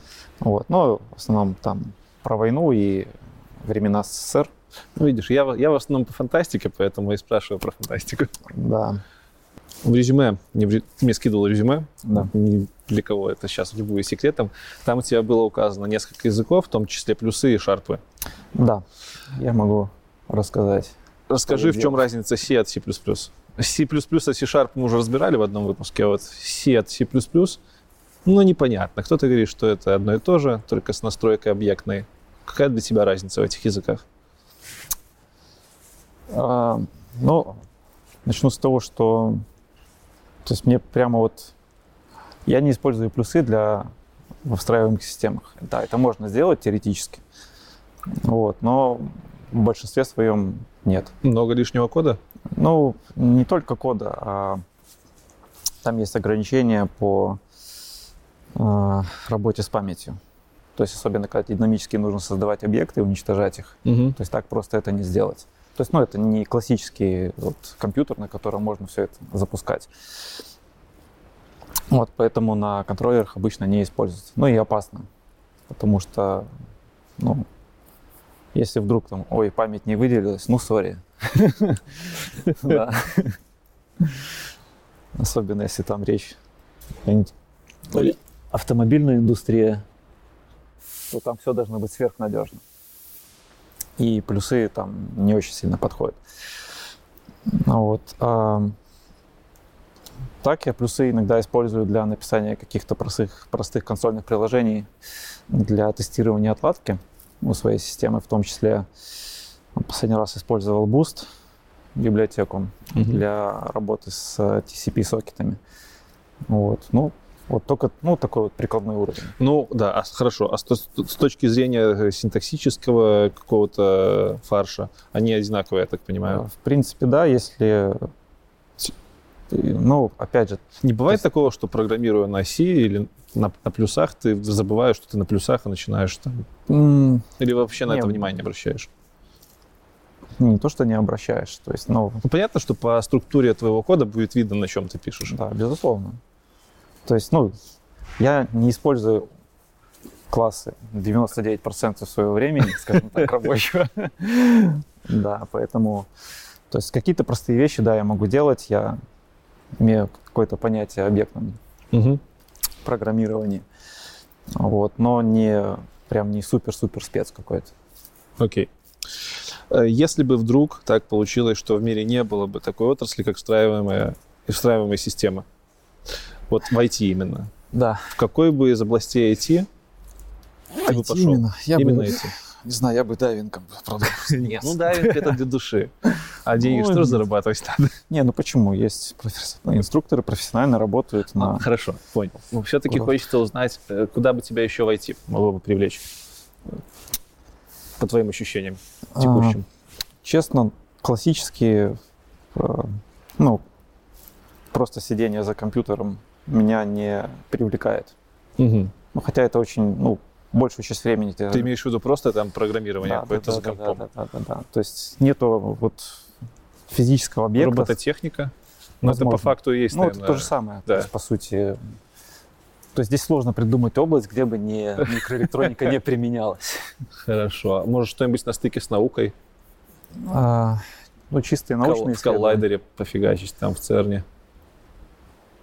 Не скажу, что это прям мое-мое, какие-то супер научные исследования делать. Опять же, мне больше нравится прикладной уровень. Последний вопрос. Э, зная радио Земли, как найти его диаметр, ее диаметр? А, э, зная радиус? Зная радиус. Подожди, ты меня в тупик с этими вопросами. У меня всегда такой последний вопрос. Пина Р? Пина Р? Пина Р, давай. Двоечку еще, наверное, надо добавить. 2 PR. Да, отлично. Ну все тогда, на этом все. Вить, спасибо тебе за то, что рассказал. Да. Про то, чем занимаешься. Было интересно. Я думаю, было не менее полезно всем, кто посмотрел. Не менее полезно, чем мне интересно, а мне тоже, в принципе, было полезно. Ну и в конце у нас конкурс, как обычно. конкурс у нас сегодня с необычным подарком. Да. Это Он... что? Это маска? Это маска, да, собственной разработки Энкаты. Вот, от идеи до, собственно говоря, практически серийной реализации. Маска производственная, я так понимаю, для производства, да? Это не совсем для производства, хотя и можно ее использовать, но в ней... Э, в общем, это маска, которая многоразовая, которую можно носить, вот, как рекомендуют в свете всех событий. В свете всех событий, Все да. понятно. Очень необычный подарок. Э, и эта маска, кстати, она придет в коробочке красивой, я уже видел. Придет она тому человеку, кто в комментариях оставит что-то.